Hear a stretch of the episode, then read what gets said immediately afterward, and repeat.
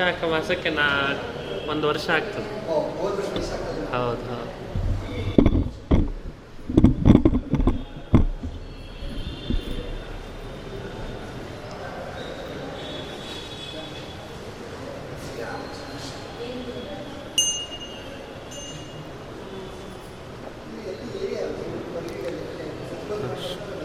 ಇಲ್ಲ ಇಲ್ಲ. ರೈಲ್ವೆ ಸ್ಟೇಷನಿಗೆ ಒಂದು ಕಿಲೋಮೀಟ್ರ್. ಸ್ಟೇಷನಿಗೆ ಒಂದು kilometre. Railway station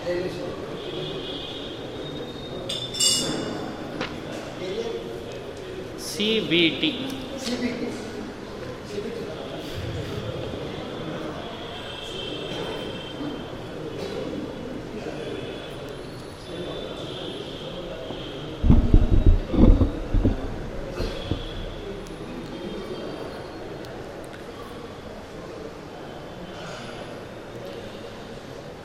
श्रीगुरुभ्यो नमः हरिः ॐ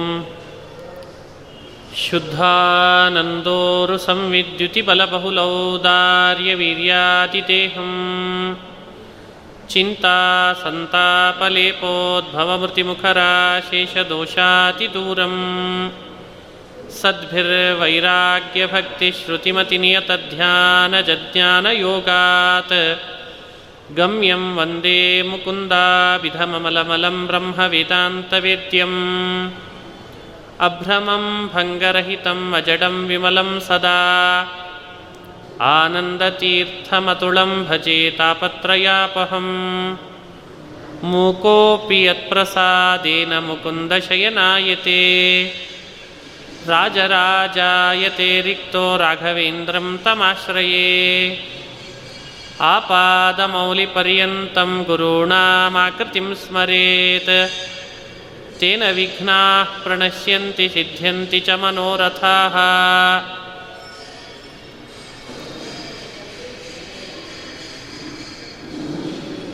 ಶ್ರೀ ಹರಿವಾಯು ಗುರುಗಳ ಚರಣಾರವಿಂದಗಳಲ್ಲಿ ಭಕ್ತಿಪೂರ್ವಕ ಪ್ರಣಾಮಗಳನ್ನು ಅರ್ಪಿಸ್ತಾ ಭಗವದ್ಗೀತೆಯ ಮೊದಲನೇ ಅಧ್ಯಾಯವನ್ನು ಚಿಂತನೆ ಮಾಡ್ತಾ ಕೊನೆಯಲ್ಲಿ ಅರ್ಜುನ ತನ್ನ ವಿಷಾದವನ್ನು ವ್ಯಕ್ತಪಡಿಸ್ತಾ ಅನೇಕ ಕಾರಣಗಳನ್ನೆಲ್ಲ ಹೇಳಿ,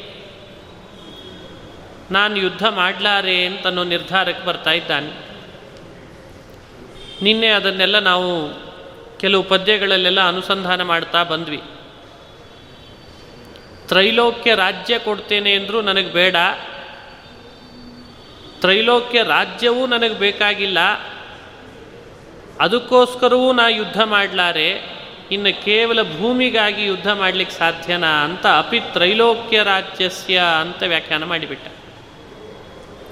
ಹೀಗೆ ಅರ್ಜುನನ ಒಂದು ವಿಚಿತ್ರವಾದಂಥ ಧೋರಣೆ. ಇದು ಮೊದಲನೇ ಅಧ್ಯಾಯದಲ್ಲಿ ನಮಗೆ ಕಂಡು ಬಂತು. ಎರಡನೇ ಅಧ್ಯಾಯದಲ್ಲಿಯೂ ಪ್ರಾರಂಭದಲ್ಲಿ ಇದು ಮುಂದುವರಿಯುತ್ತದೆ ಅರ್ಜುನನ ಬಾಯಲ್ಲಿ. ಎರಡನೇ ಅಧ್ಯಾಯದಲ್ಲಿಯೂ ಕೆಲವು ಪ್ರಶ್ನೆಗಳನ್ನು ಕಾರಣ ಕೊಟ್ಟು ಮುಂದುವರಿಸ್ತಾನೆ ಅರ್ಜುನ. ದ್ವಿತೀಯಾಧ್ಯಾಯ ಸಂಜಯ ಉವಾಚ. ತಂ ತಥಾ ಕೃಪಯಾವಿಷ್ಟಂ ಅಶ್ರುಪೂರ್ಣಾಕುಲೇಕ್ಷಣಂ ವಿಷೀದಂತಮಿದಂ ವಾಕ್ಯಂ ಉವಾಚ ಮಧುಸೂದನಃ. ಸಂಜಯ ಧೃತರಾಷ್ಟ್ರನಿಗೆ ಕೇಳ್ತಾನೆ ಮತ್ತೆ ಪುನಃ ಮುಂದುವರೆದು ಏನಾಯಿತು ಏನಾಯಿತು ಅಂತ ಧೃತರಾಷ್ಟ್ರನ ಮನಸ್ಸಿನಲ್ಲಿ ಕುತೂಹಲ ಇತ್ತಲ್ಲ, ಅದಕ್ಕೆ ಉತ್ತರ ಕೊಡುವಾಗ, ಕೃಪಯಾವಿಷ್ಟಂ ಅಶ್ರುಪೂರ್ಣ ಕುಲೇಕ್ಷಣಂ. ಕೃಪಾ ಪರವಶತೆಗೆ ಒಳಗಾಗಿದ್ದಾನೆ, ವಿಷಣ್ಣನಾಗಿದ್ದಾನೆ ಅರ್ಜುನ. ಕಣ್ಣು ನೀರು ತುಂಬಿ ಹೋಗಿದೆ. ಅಂಥ ಅರ್ಜುನ ವಿಷಾದಕ್ಕೊಳಗಾದಾಗ ಮಧುಸೂದನ ಉವಾಚ. ಮಧುಸೂದನ ನಾಮಕನಾದ ಪರಮಾತ್ಮ ಕೃಷ್ಣ ಅವನನ್ನು ಕುರಿತು ಮಾತನಾಡ್ತಾ ಇದ್ದಾನಂತೆ ಪರಮಾತ್ಮ ಅರ್ಜುನನಿಗೇನು ಹೇಳ್ದ? ಶ್ರೀ ಭಗವಾನುವಾಚ ಕುತಸ್ತ್ವಾ ಕಸ್ಮಲಮಿದಂ ವಿಷಮೇ ಸಮುಪಸ್ಥಿತಂ. ಅನಾರ್ಯಜುಷ್ಟಮಸ್ವರ್ಗ್ಯಂ ಅಕೀರ್ತಿಕರಮರ್ಜುನ. ಕ್ಲೈಬ್ಯಂ ಆಸ್ಮಗಮಃ ಪಾರ್ಥ ನೈತತ್ವಯ್ಯುಪಪದ್ಯತೆ ಕ್ಷುದ್ರಂ ಹೃದಯ ದೌರ್ಬಲ್ಯಂ ತ್ಯಕ್ತೋತ್ತಿಷ್ಠ ಪರಂತಪ ಭಗವಾನ್ ಉವಾಚ ಶ್ರೀಕೃಷ್ಣ ಪರಮಾತ್ಮ ಅರ್ಜುನನಿಗೆ ಉತ್ತರಿಸ್ತಾ ಇದ್ದಾನೆ ಕುತಸ್ತ್ವಾ ಕಸ್ಮಲಮಿದಂ ಈ ಸಂಕಟಕ್ಕೆ ಬಂದು ಕುಳಿತುಕೊಂಡ್ಬಿಟ್ಟಿದ್ದೀಯಲ್ಲೋ, ಯಾಕೆ ಈ ಕಸ್ಮಲ ನಿನ್ನಲ್ಲಿ? ಹಿರಿಯರು ಯಾರು ಈ ಥರದ ಸ್ಥಿತಿಗೆ ಹೋದವರಲ್ಲ. ಇಂಥ ಸ್ಥಿತಿ ನಿನಗೇನು ಮನಸ್ಸಿನಲ್ಲಿ ಉಂಟಾಗಿದೆ? ಇದು ಇದಲ್ಲ, ನಾಳೆ ನಿನಗೆ ಅಪಕೀರ್ತಿ ತಂದು ಕೊಡ್ತದೆ ಅಂತನ್ನಂತೆ ಅಕೀರ್ತಿಕರಮರ್ಜುನ ಅನಾರ್ಯಜುಷ್ಟಂ ಅಸ್ವರ್ಗ್ಯಂ. ನೀನು ಯಾವ ಸ್ಥಿತಿಗೆ ತಲುಪ್ತಿದ್ದಿ ಅಂದರೆ ಅನಾರ್ಯಜುಷ್ಟಂ. ಯಾರೂ ಹಿರಿಯರು ಇಂಥ ಸ್ಥಿತಿಗೆ ಹಿಂದೆ ತಲುಪಿಲ್ಲ. ಹಿರಿಯರಾದವರು ಈ ಥರದ ಸ್ಥಿತಿಯನ್ನು ತಲುಪೋದಿಲ್ಲ. ಪೂಜ್ಯರು ಹೀಗಾಗ್ತಿದೆ ಅಂತಾದಾಗ ಕೂಡಲೇ ಎಚ್ಚೆತ್ಕೊಂಡು ಮೇಲೆ ಬಂದುಬಿಡ್ತಾರಂತ. ಅಸ್ವರ್ಗ್ಯಂ, ಇದು ಸ್ವರ್ಗಕ್ಕೆ ವಿರೋಧಿಯಾಗಿದೆ ನಿನ್ನ ದಾರಿ. ನೀನೇನು ಯೋಚನೆ ಮಾಡ್ತಿದ್ದೀಯಲ್ಲ? ಅರ್ಜುನ ಯೋಚನೆ ಮಾಡಿದ್ದ? ನಾನು ಬಂಧುಗಳನ್ನೆಲ್ಲ ಕೊಂದು ಹಾಕಿಬಿಟ್ರೆ ನರಕಕ್ಕೆ ಹೋಗಿ ಬೀಳ್ಬೇಕಾಗ್ತದೇನೋ ಅಂತ ಅರ್ಜುನನ ಯೋಚನೆ ಆದರೆ ಶ್ರೀಕೃಷ್ಣ ಅಂತಾನೆ, ಸ್ವರ್ಗಕ್ಕೂ ಹೋಗ್ಲಾರಿ, ಎಚ್ಚರಿಕೆ ಇರಲಿ ಅಂತಂದಂತೆ ಸ್ವರ್ಗಕ್ಕೆ ಹೋಗ್ಲಾರಿ, ಯಾಕೆ ಅಸ್ವರ್ಗ್ಯಂ ಅಂತ ಪ್ರಯೋಗ ಮಾಡಿಬಿಟ್ಟ. ಅನಾರ್ಯಜುಷ್ಟಂ ಅಸ್ವರ್ಗ್ಯಂ ಅಕೀರ್ತಿಕರಂ ಅರ್ಜುನ ನಿನ್ನ ಯೋಚನಾ ಲಹರಿ ನಿನಗೇನೆ ಒಂದಲ್ಲ ಒಂದು ಹಂತದಲ್ಲಿ ಅಪಕೀರ್ತಿ ತಂದು ಕೊಡೋ ಹಾಗಾಗಿದೆ ಅಂತಂದ ಅದು ಅಪಕೀರ್ತಿಯನ್ನು ತಂದು ಒಡ್ತದೆ ಕ್ಲೈಬ್ಯಂ ಆಸ್ಮ ಗಮ ಪಾರ್ಥ ನೈತತ್ವಯಿ ಉಪಪದ್ಯತೆ. ಕಾತರ್ಯಕ್ಕೆ ಒಳಗಾಗಬೇಡ್ವೋ? ನಿನ್ನಂಥವನಿಗೆ ಇದು ಶೋಭಿಸೋದಿಲ್ಲ. ಕ್ಷುದ್ರಂ ಹೃದಯ ದೌರ್ಬಲ್ಯಂ ತ್ಯಕ್ತ್ವ. ಈ ಹೃದಯದಲ್ಲಿ ಏನ ಅತಿ ಹಗುರಾದ ವಿಚಾರಗಳನ್ನು ತುಂಬಿಕೊಂಡ್ಬಿಟ್ಟಿದ್ದೀಯಲ್ಲ ಬಿಟ್ಟುಬಿಡು ಅದನ್ನು, ಎದ್ದೇಳು ಎದ್ದೇಳು, ಯುದ್ಧ ಮಾಡಿ ಹೇಳು ಅಂತ ಕರೆದಂತೆ. ಎರಡೇ ಮಾತು. ಈ ಎರಡು ಮಾತಿಗೆ ಅರ್ಜುನ ಕೂಡಲೇ ಎದ್ದು ನಿಂತು ಯುದ್ಧಕ್ಕೆ ಅಂತ ಹೊರಟು ಬಿಟ್ಟಿದ್ರೆ ಮುಂದೇನು ಭಗವದ್ಗೀತೆ ನಡೀತಿರಲಿಲ್ಲ. ಅವನು ಹೇಳಲಿಲ್ಲ ಅವನಿಗೆ ಪರಮಾತ್ಮನ ಮಾತು ಹಿತ ಅಂತ ಅನಿಸ್ಲಿಲ್ಲ. ಅನಿಸದಿದ್ದಕ್ಕೆ ಮತ್ತಷ್ಟು ಪ್ರಶ್ನೆಗಳನ್ನು ಉದ್ಭವಿಸುವಂತೆ ಮಾತನಾಡಿದ. ಮತ್ತೆ ಪ್ರಶ್ನೆಗಳನ್ನು ಕೇಳಿದ. ಮತ್ತೆ ಪುನಃ ಮಾತನಾಡ್ತಾನೆ. ಅದಕ್ಕೆ ಅರ್ಜುನನ ಪೂರ್ಣ ಮನಸ್ಸಿನಲ್ಲಿ ಸೇರ್ಕೊಂಡಂಥ ಏನೆಲ್ಲ ಕಶ್ಮಲ ಇತ್ತೋ ಅದನ್ನು ಬುಡ ಸಮೇತ ಕಿತ್ತಾಕಬೇಕಾದ್ರೆ ಭಗವದ್ಗೀತೆನೇ ಬೇಕಾಗ್ತದೆ. ಇದು ಬರೀ ಅರ್ಜುನನ ಮನಸ್ಥಿತಿಯಲ್ಲಿರುವ ಕಶ್ಮಲ ಅಲ್ಲ. ನಿನ್ನೆ ತಿಳಿಸಿದ್ದೇನೆ, ನಮ್ಮ ನಿಮ್ಮೆಲ್ಲರ ಮನಸ್ಸಿನಲ್ಲಿ ಹುದುಗಿದಂತಹ ಕಸ್ಮಲ. ಇದನ್ನು ಬುಡ ಸಮೇತ ಕಿತ್ತು ಹಾಕಬೇಕಾದ್ರೆ ಒಂದು, ಎರಡು ಮಾತಿನಿಂದ ಸಾಲ್ದು, ಸಾಕಷ್ಟು ಮಾತುಗಳನ್ನಾಡಿ, ಸಾಕಷ್ಟು ಉದಾಹರಣೆಗಳನ್ನು ನೀಡಿ, ವಿಷಯಗಳನ್ನು ಪ್ರಸ್ತಾಪಪಡಿಸಿ, ಹಿಂಜಿ ಪರಮಾತ್ಮ ಅವನ ಹೃದಯದ ಕಸ್ಮಲವನ್ನು ಕಿತ್ತು ಹಾಕ್ತಾನಂತೆ. ಇದು ಭಗವದ್ಗೀತೆಯ ಅತ್ಯದ್ಭುತವಾದ ಮತ್ತೊಂದು ಮಹತ್ವ ಇದು. ಅವನ ಮಾತು ಹಿತ ಅಂತ ಅನಿಸದಿದ್ದಾಗ ಮತ್ತೆ ಮಾತನಾಡ್ತಾನೆ ಅರ್ಜುನ. ಕೃಷ್ಣ ಹೇಳಿದ ತೆಕ್ತೋತ್ತಿಷ್ಠ ಪರಂತಪ, ಉತ್ತಿಷ್ಠ, ಎದ್ದೇಳು, ಎದ್ದು ಬಾ, ಹೊರಗೆ ಬಾ.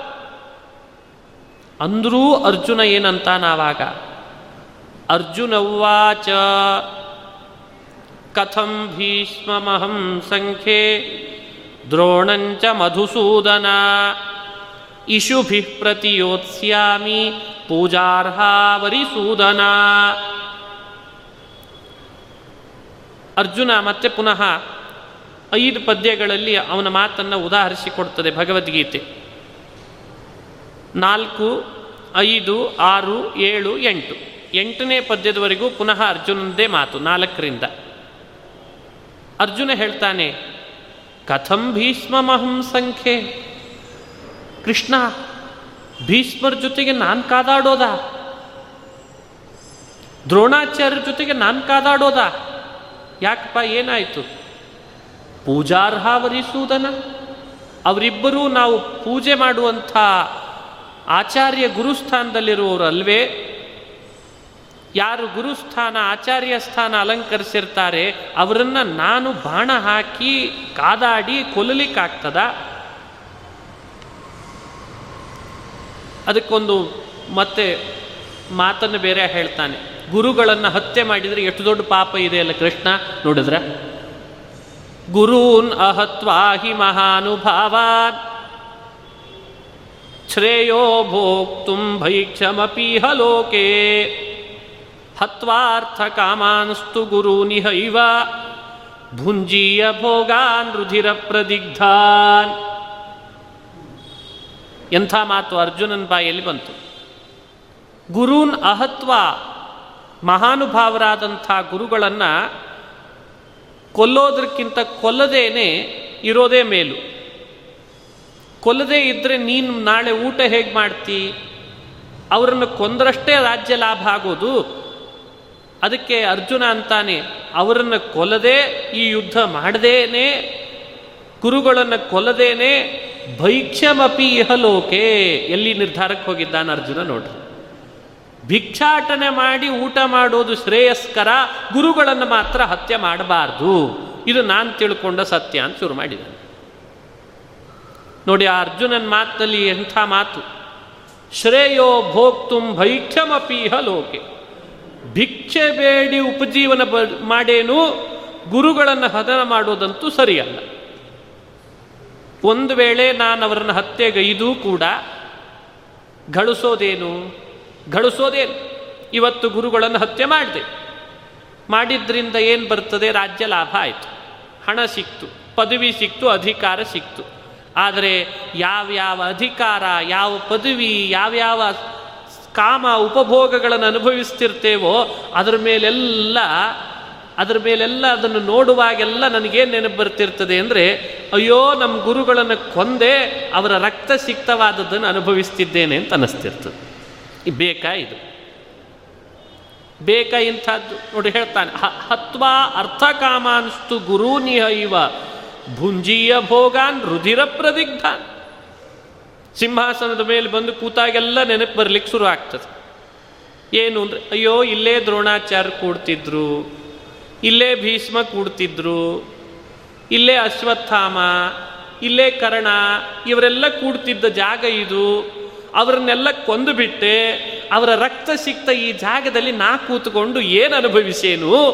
ಅದ್ರ ಬದಲು ಗುರುಗಳನ್ನು, ಮಹಾತ್ಮರನ್ನ ಕೊಲ್ಲೋದಕ್ಕಿಂತ ಅವರನ್ನು ಕೊಲ್ಲದೆ ಬಿಟ್ಟು ಯುದ್ಧ ಮಾಡದೇನೆ, ಭಿಕ್ಷಾಟನೆ ಮಾಡಿಕೊಂಡು ಬದುಕೋದು ಮೇಲೂ ಈ ಯುದ್ಧ ಮಾತ್ರ ನನ್ನಿಂದ ಸಾಧ್ಯ ಇಲ್ಲ. ಈ ಮಾತಿನ ಅರ್ಥ ಇಷ್ಟು. ಪಾಯಿಂಟ್ ಔಟ್ ಮಾಡ್ಕೊಳ್ತಾ ಇರಬೇಕು ಇವುಗಳನ್ನೆಲ್ಲ. ಈ ಪ್ರಶ್ನೆಗಳಿಗೆ ಕೃಷ್ಣ ಯಾವ ಮಾತಿನಲ್ಲಿ ಮುಂದೆ ಉತ್ತರಿಸ್ತಾನೆ?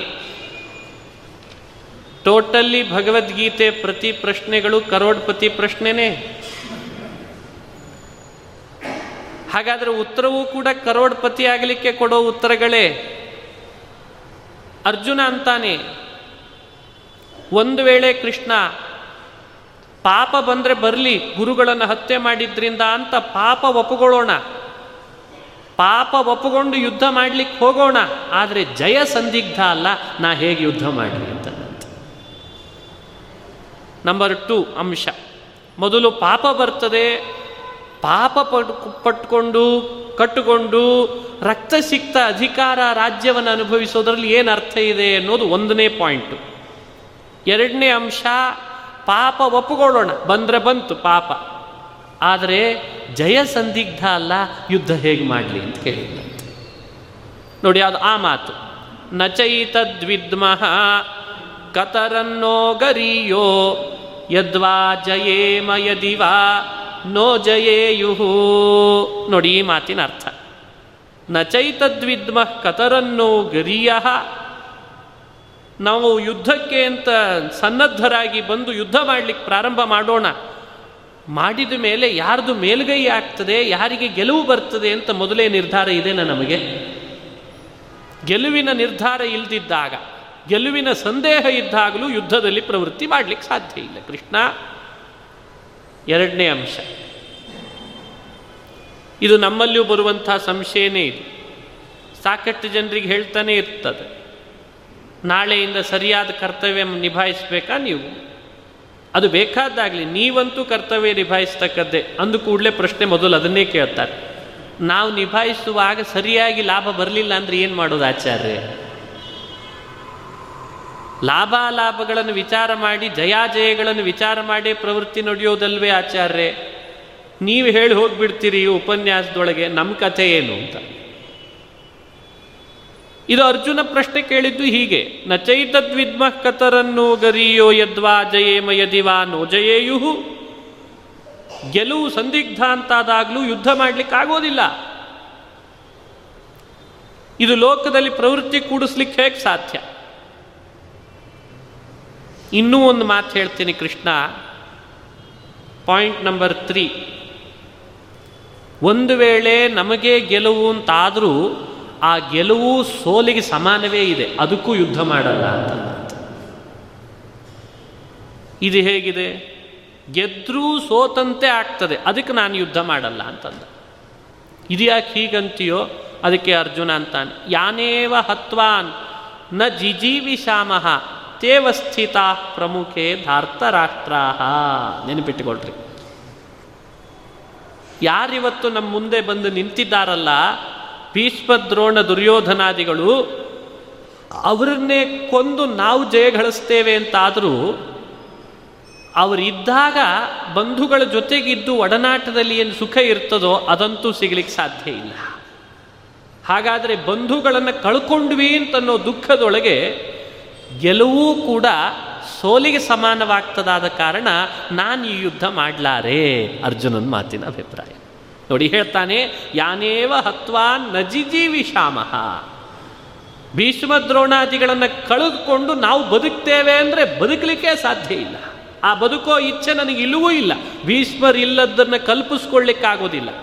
ದ್ರೋಣ ಇಲ್ಲದನ್ನು ಕಲ್ಪಿಸ್ಕೊಳ್ಳಿಕ್ಕಾಗೋದಿಲ್ಲ. ಅಂಥದ್ದು ಅವರೇ ಯುದ್ಧಕ್ಕೆ ಅಂತ ಬಂದು ನಿಂತಾಗ ಅವರನ್ನು ಕೊಂದು ನಾವು ಮುಂದೆ ಜಯ ಗಳಿಸಿದ್ವಿ ಅಂತಂತೇವೆ ಅಂದರೆ ಆ ಜಯವೂ ಕೂಡ ಯಾವುದಕ್ಕೆ ಸಮಾನ ಆಗ್ತದೆ? ಸೋಲಿಗೆ ಸಮಾನವಾಗ್ತದೆ. ಅದಕ್ಕೆ ಯುದ್ಧ ಬೇಡ ಹೀಗೆ ಯಾವ ಜಯ ಸೋಲಿಗೆ ಸಮಾನವಾಗ್ತದೆ ಅಂಥ ಯುದ್ಧದಲ್ಲಿ ತೊಡಗೋದ್ರಲ್ಲಿ ಅರ್ಥ ಏನು? ಆಯವ್ಯಯ ಸಮಾನ ಇದ್ದಾಗ ಅಂಥ ವ್ಯಾಪಾರ ಮಾಡಲಿಕ್ಕೆ ಹೋಗೋದಿಲ್ಲ ತಾನೆ. ಇದು ಲೋಕದಲ್ಲಿ ಕಂಡಿದೆ. ಅದಕ್ಕೆ ಇದು ಬೇಡ. ಹೀಗೆ ಒಂದು, ಎರಡು, ಮೂರು, ನಾಲ್ಕು ಈ ಅಂಶಗಳನ್ನು ಇವತ್ತಿನ ಪ್ರವಚನದಲ್ಲಿ ನಾವು ಅನುಸಂಧಾನ ಮಾಡ್ತಿದ್ದೇವೆ. ಈ ಕಾರಣಗಳನ್ನು ಕೊಟ್ಟು ಯುದ್ಧದಿಂದ ನಿವೃತ್ತಿ ಘೋಷಣೆ ಮಾಡ್ತಿದ್ದಾನೆ ಅರ್ಜುನ. ನಿನ್ನೆ ದಿವಸ ಹೇಳುವಾಗ, ಕುಲಧರ್ಮ ನಾಶ, ಕುಲಸ್ತ್ರೀ ನಾಶ ವರ್ಣ ಸಾಂಕರ್ಯ ಹೀಗೆ ಸಮಾಜದ ದೃಷ್ಟಿಯಲ್ಲಿ, ಸಮಾಜದಲ್ಲಿ ಆಗುವ ಈ ಯುದ್ಧದಿಂದ ಏನೆಲ್ಲ ಅನಾಹುತಗಳನ್ನು ಯೋಚನೆ ಮಾಡಿ ಒಂದು ಪಟ್ಟಿ ಮಾಡಿಕೊಟ್ಟ. ಹೀಗೆ ಗುರು ಹತ್ಯ ಅದರಿಂದ ಉಂಟಾಗೋ ಪಾಪ ಪಾಪ ಒಪ್ಪಿಯೂ ಜಯ ಅಜಯ ಪರಾಜಯಗಳಲ್ಲಿ ನಿಶ್ಚಯ ಇಲ್ಲದೆ ಇರೋದು ಈ ಈ ಕಾರಣಗಳನ್ನು ಇವತ್ತು ನೀಡಿದ್ದಾನೆ. ಹಾಗಾದರೆ ನಿನ್ನೆ ದಿವಸ ನೋಡಿದ್ದು ಒಂದು ಮುಖ, ಇವತ್ತು ನೋಡ್ತಾ ಇರೋದು ಮತ್ತೊಂದು ಮುಖ. ಹೀಗೆ ಎರಡನ್ನೂ ಒಟ್ಟಿಗೆ ತಲೆಯಲ್ಲಿ ತಂದುಕೊಳ್ಬೇಕಾಯಿತು. ಮೊದಲನೇ ಅಧ್ಯಾಯದಲ್ಲಿ ಸಮಾಜದ ದೃಷ್ಟಿಯಲ್ಲಿ ಈ ಯುದ್ಧದಿಂದ ಆಗೋ ವಿಪರೀತ ಪರಿಣಾಮಗಳು ಏನು ಅನ್ನೋದನ್ನು ಯೋಚನೆ ಮಾಡಿ ನಿನ್ನೆ ಮಾತನಾಡಿದ. ಇವತ್ತು ನೋಡಿದರೆ ನನ್ನ ಗುರುಗಳು ಅವರನ್ನು ಕಳ್ಕೊಳ್ಳೋದು ಅದನ್ನೆಲ್ಲ ಇವತ್ತು ಹೆಚ್ಚಾಗಿ ಅದನ್ನು ಮಾತನಾಡ್ತಾನೆ. ಹೀಗೆ ಎರಡನ್ನೂ ನಾವು ಅನುಸಂಧಾನ ಮಾಡಬೇಕು. ಇಂಥ ಪ್ರಶ್ನೆಯನ್ನು ಮುಂದರಿಸ್ತಾನೆ ಮುಂದಿರಿಸಿ ಕಾರ್ಪಣ್ಯ ದೋಷೋಪಹತ ಸ್ವಭಾವ. ಪೃಚ್ಛಾಮಿ ತ್ವಾಂ ಧರ್ಮ ಧರ್ಮ ಸಮ್ಮೂಢಚೇತಾ ಯಚ್ಛ್ರೇಯಸ್ಯಾನ್ ನಿಶ್ಚಿತಂ ಬ್ರೂಹಿ ತನ್ಮೇ. ಶಿಷ್ಯಸ್ತೇಹಂ ಶಾಧಿ ಮಾಂ ತ್ವಾಂ ಪ್ರಪನ್ನಂ. ಅಲ್ಲಿಗೆ ಬಂದು ಇಳಿದ ಅರ್ಜುನ. ಯುದ್ಧ ಮಾಡ್ಲಾರೆ ಅನ್ನೋ ಧೋರಣೆನೂ ನಂದಲ್ಲ ಅಂತ. ಯುದ್ಧ ಮಾಡೇ ಮಾಡ್ತೇನೆ ಅಂತ ಹೇಳೂ ಇಲ್ಲ. ನೋಡಿ, ಹೆಂಗಿದೆ ನೋಡಿ. ಇದು ಅರ್ಜುನನ ನಿಜವಾದ ಸ್ಥಿತಿ. ಸಾಕಷ್ಟು ಜನ ಇದನ್ನು ಹೇಳುವಾಗ ಸ್ವಲ್ಪ ಎಡುತ್ತಾರೆ ಮಾಡೋದೇ ಇಲ್ಲ ಅನ್ನೋ ಧೋರಣೆನೂ ಅಲ್ಲ. ಮಾಡ್ತೇನೆ ಅಂತ ಹೇಳೂ ಅಲ್ಲ. ಆ ಸ್ಥಿತಿ, ಯಾಕೆ? ಧರ್ಮ ಸಮೂಢ ಚೇತಾಹ ಅಂತಂದಿದ್ದಾನೆ. ಮಾಡಬೇಕೋ ಬೇಡವೋ ಅನ್ನೋದರಲ್ಲಿ ನಿರ್ಧಾರ ನನಗೆ ಬರ್ತಿಲ್ಲ. ಇದಕ್ಕೆ ಧರ್ಮ ಸಮೂಢ ಚೇತಾಹ. ಹಾಗಾದರೆ ವ್ಯಾಸರು ಹಾಕುವ ಪ್ರತಿ ಪದಗಳಿಗೆ ಧರ್ಮ ಸಮೂಢ ಚೇತಸ್ಕ ಅರ್ಜುನನಷ್ಟೇ ಅಲ್ಲ ಇದರಿಂದ ಸ್ಪಷ್ಟಪಡಿಸ್ತಾರೆ, ಅವ ನಿಮಿತ್ತ ಅಷ್ಟೇ ನಮ್ಮಂಥ ಧರ್ಮ ಸಮೂಢ ಚೇತಸ್ಕರಿಗೇನೆ ಮುಂದೆ ಕೃಷ್ಣನ ಬಾಯಲ್ಲಿ ಉತ್ತರ ಕೊಡಲಿಕ್ಕಿದೆ ಅನ್ನೋದನ್ನು ನಾವು ಗಮನಿಸಬೇಕು. ನಾವು ನಿಜವಾಗಲೂ ಧರ್ಮ ಚೇತಸ್ಕರು. ಅವನಿಗೆ ಆ ಥರದ ಸಮೂಹಕ್ಕೆ ಒಳಗಾಗಲಿಕ್ಕೆ ಕಾರ್ಪಣ್ಯ ದೋಷೋಪಹತ ಸ್ವಭಾವ. ಬಂಧುಗಳ ಮೇಲಿರುವ ಅತಿಯಾದ ಅಭಿಮಾನ. ಅದು ಅವನ ಒಳಗಡೆ ಶೋಕವನ್ನು ಹುಟ್ಟಿಸ್ಲಿಕ್ಕೆ ಕಾರಣ ಆಗಿತ್ತು. ಅದನ್ನು ಅವನೇ ಹೇಳ್ತಾನೆ, ಇದರೊಳಗೆ ಯಾವುದು ಶ್ರೇಯಸ್ಕರ ದಾರಿ ಅಂತ ನಾನು ಹುಡುಕೊಳ್ಳಿಕ್ಕೆ ಆಗ್ತಾ ಇಲ್ಲ. ಈ ದಾರಿಯಲ್ಲಿ ಹೋಗೋಣವೋ, ಈ ದಾರಿಯಲ್ಲಿ ಹೋಗೋಣವೋ ಅಂತ ಸರಿಯಾದ ಶ್ರೇಯಸ್ಕರ ದಾರಿ ನನಗೆ ಸಿಗುತ್ತಿಲ್ಲ. ಇಂಥ ದೈನ್ಯ ಸ್ಥಿತಿಗೆ ತಲುಪಿದ್ದೇನಾದ್ದರಿಂದ ನೀ ನನಗೆ ಮಾರ್ಗದರ್ಶನ ಮಾಡು. ಇನ್ನೊಂದು ನೀನು ಯಾರು ಅಂತ ನಿನಗೆ ಮಾರ್ಗದರ್ಶನ ಮಾಡಲಿ ನಾನು ಅಂತ ಅನಬೇಡ ಕೃಷ್ಣ. ನೀನು ಯಾರೋ ನನಗೇನು ಸಂಬಂಧ ಅಂತ ಅನಬೇಡ ಕೃಷ್ಣ. ಯಾಕೆ ಅಂದರೆ ಶಿಷ್ಯಸ್ತೇಹಂ ಶಾಧಿಮಾಂ ತ್ವಾಂ ಪ್ರಪನ್ನಂ ಅಂತನ್ನಂತೆ ಸಂಬಂಧ ಇಲ್ಲದೆ ಇದ್ದವನಿಗೆಲ್ಲ ದೈನ್ಯ ಬಳ್ಕೊಂಡಿದೆ ಅಂತ ನಾನು ಯಾಕೆ ಉತ್ತರ ಕೊಡಲಿ ಅಂತ ಅಂದುಬಿಟ್ರೆ ಕೃಷ್ಣ? ಅರೇ, ನಾನು ಸಂಬಂಧ ಇಲ್ಲದವ ಅಂತ ಭಾವಿಸ್ಬೇಡ ಕೃಷ್ಣ. ನಾನು ನಿನ್ನ ಒಬ್ಬ ಶಿಷ್ಯ ಸ್ಥಾನ ಪಡ್ಕೊಂಡಿದ್ದೇನೆ ಅಂತಂತೆ ಶಿಷ್ಯಸ್ತೇಹಂ ಶಾಧಿಮಾಂ ತ್ವಾಂ ಪ್ರಪನ್ನ. ನಾನು ನಿನ್ನ ಶಿಷ್ಯನಾಗಿದ್ದೇನೆ, ಕೃಷ್ಣ. ಅದಕ್ಕಾಗಿ ನನ್ನನ್ನು ಸರಿಯಾದ ರೀತಿಯಲ್ಲಿ ಮಾರ್ಗದರ್ಶನ ಮಾಡಿ ಸಲಹಬೇಕು ನಹಿ ಪ್ರಪಶ್ಯಾಮಿ ಮಮಾನುಪದ್ಯಾತ್. ಯಶೋಕಮುಚ್ಛೋಷಣಮಿಂದ್ರಿಯಾಣ ಅವಾಪ್ಯ ಭೂಮಾವಸಪತ್ನ ಮೃದ್ಧಂ. ರಾಜ್ಯಂ ಸುರಾಣಾಮಪಿ ಚಾಧಿಪತ್ಯಂ. ನೀನೇ ಏನಾದರೂ ಒಂದು ವಿಚಾರ ಮಾಡಿಕೊಂಡು ನಿನ್ನ ಸಮಸ್ಯೆಗೆ ಪರಿಹಾರ ಕಂಡುಕೋ ಅಂತ ಕೃಷ್ಣ ಹೇಳಿಬಿಟ್ರೆ, ನೀನೇ ಏನಾದರೂ ವಿಚಾರ ಮಾಡ್ಕೋ ನಿನ್ನ ಸಮಸ್ಯೆಗೆ ಪರಿಹಾರ ಕಂಡುಕೋ. ಅಂತಂದರೆ ಅದಕ್ಕೆ ಈ ಮಾತು ಬಂತಂತ. ನಹಿ ಪ್ರಪಶ್ಯಾಮಿ ಮಮ ಅನುಪದ್ ಮಮ ಮಮ ಅಪನುದ್ಯಾತ್ ಯಶೋಕ ಮುಚ್ಚೋಷಣಮಿಂದ್ರಿಯಾಣ. ನನಗಾಗ್ತಾ ಇರುವ ಈ ಶೋಕ ಇದಕ್ಕೆ ಸರಿಯಾದ ಪರಿಹಾರ ಏನು ಅಂತ ನಾನೇ ಕಂಡುಕೊಳ್ಳಿಕ್ಕೂ ಆಗ್ತಿಲ್ಲ ನನಗೆ. ನಹಿ ಪ್ರಪಶ್ಯಾಪಿ ಈ ಸಂಕಟದಿಂದ ಹೊರಗೆ ಬರಬೇಕು ಅಂತ ಏನಾದರೂ ಒಂದು ದಾರಿ ಸಿಗಬೇಕಲ್ಲ, ಅದು ಸಿಗುತ್ತಿಲ್ಲ ನನಗೆ. ಅಂಥ ಸಂಕಟಕ್ಕೆ ನಾನು ಒಳಗಾಗಿ ಬಿಟ್ಟಿದ್ದೆ ಅದಕ್ಕೋಸ್ಕರವಾಗಿ ನೀ ನನಗೆ ಈ ಈ ರೀತಿ ಮಾರ್ಗದರ್ಶನ ಮಾಡು ಅಂತ ಕೇಳ್ತಿದ್ದೇನೆ ಕೃಷ್ಣ. ನೀನು ಮಾರ್ಗದರ್ಶನ ಮಾಡಿದ್ರೇ ನನಗೆ ಸರಿಯಾದ ರೀತಿ ದಾರಿ ತೋರ್ತದೆ ಇಲ್ಲದೆ ಇದ್ರೆ ಇಲ್ಲ ಅಂತ ಅರ್ಜುನ ಇಷ್ಟು ಮಾತನ್ನಾಡಿ ಕೃಷ್ಣನನ್ನು ಪ್ರಾರ್ಥಿಸ್ತಾನೆ. ಹೀಗೆ ಕೃಷ್ಣ ಪರಮಾತ್ಮನನ್ನು ಪ್ರಾರ್ಥಿಸಿದ್ದಕ್ಕೆ ಮುಂದೇನು ನಡೀತು ಅಂತ ಸಂಜಯ ಸಂಜಯವಾಚ ಏವ ಮುಕ್ತ ಋಷಿಕೇಶಂ ಗುಡಾಕೇಶ ಪರಂತಪ.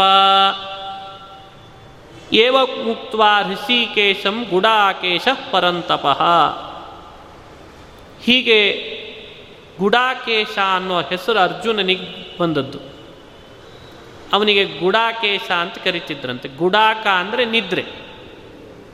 ನಿದ್ರೆ ಮಾಡದೇನೆ ವಿದ್ಯೆ ಕಲ್ತವನು. ನಿದ್ರೆಯನ್ನು ಗೆದ್ದವನು. ಅದಕ್ಕೆ ಅವನಿಗೆ ಗುಡಾಕೇಶ. ಗುಡಾಕ ಅಂದರೆ ನಿದ್ರೆ ಅಂತ ಅರ್ಥ.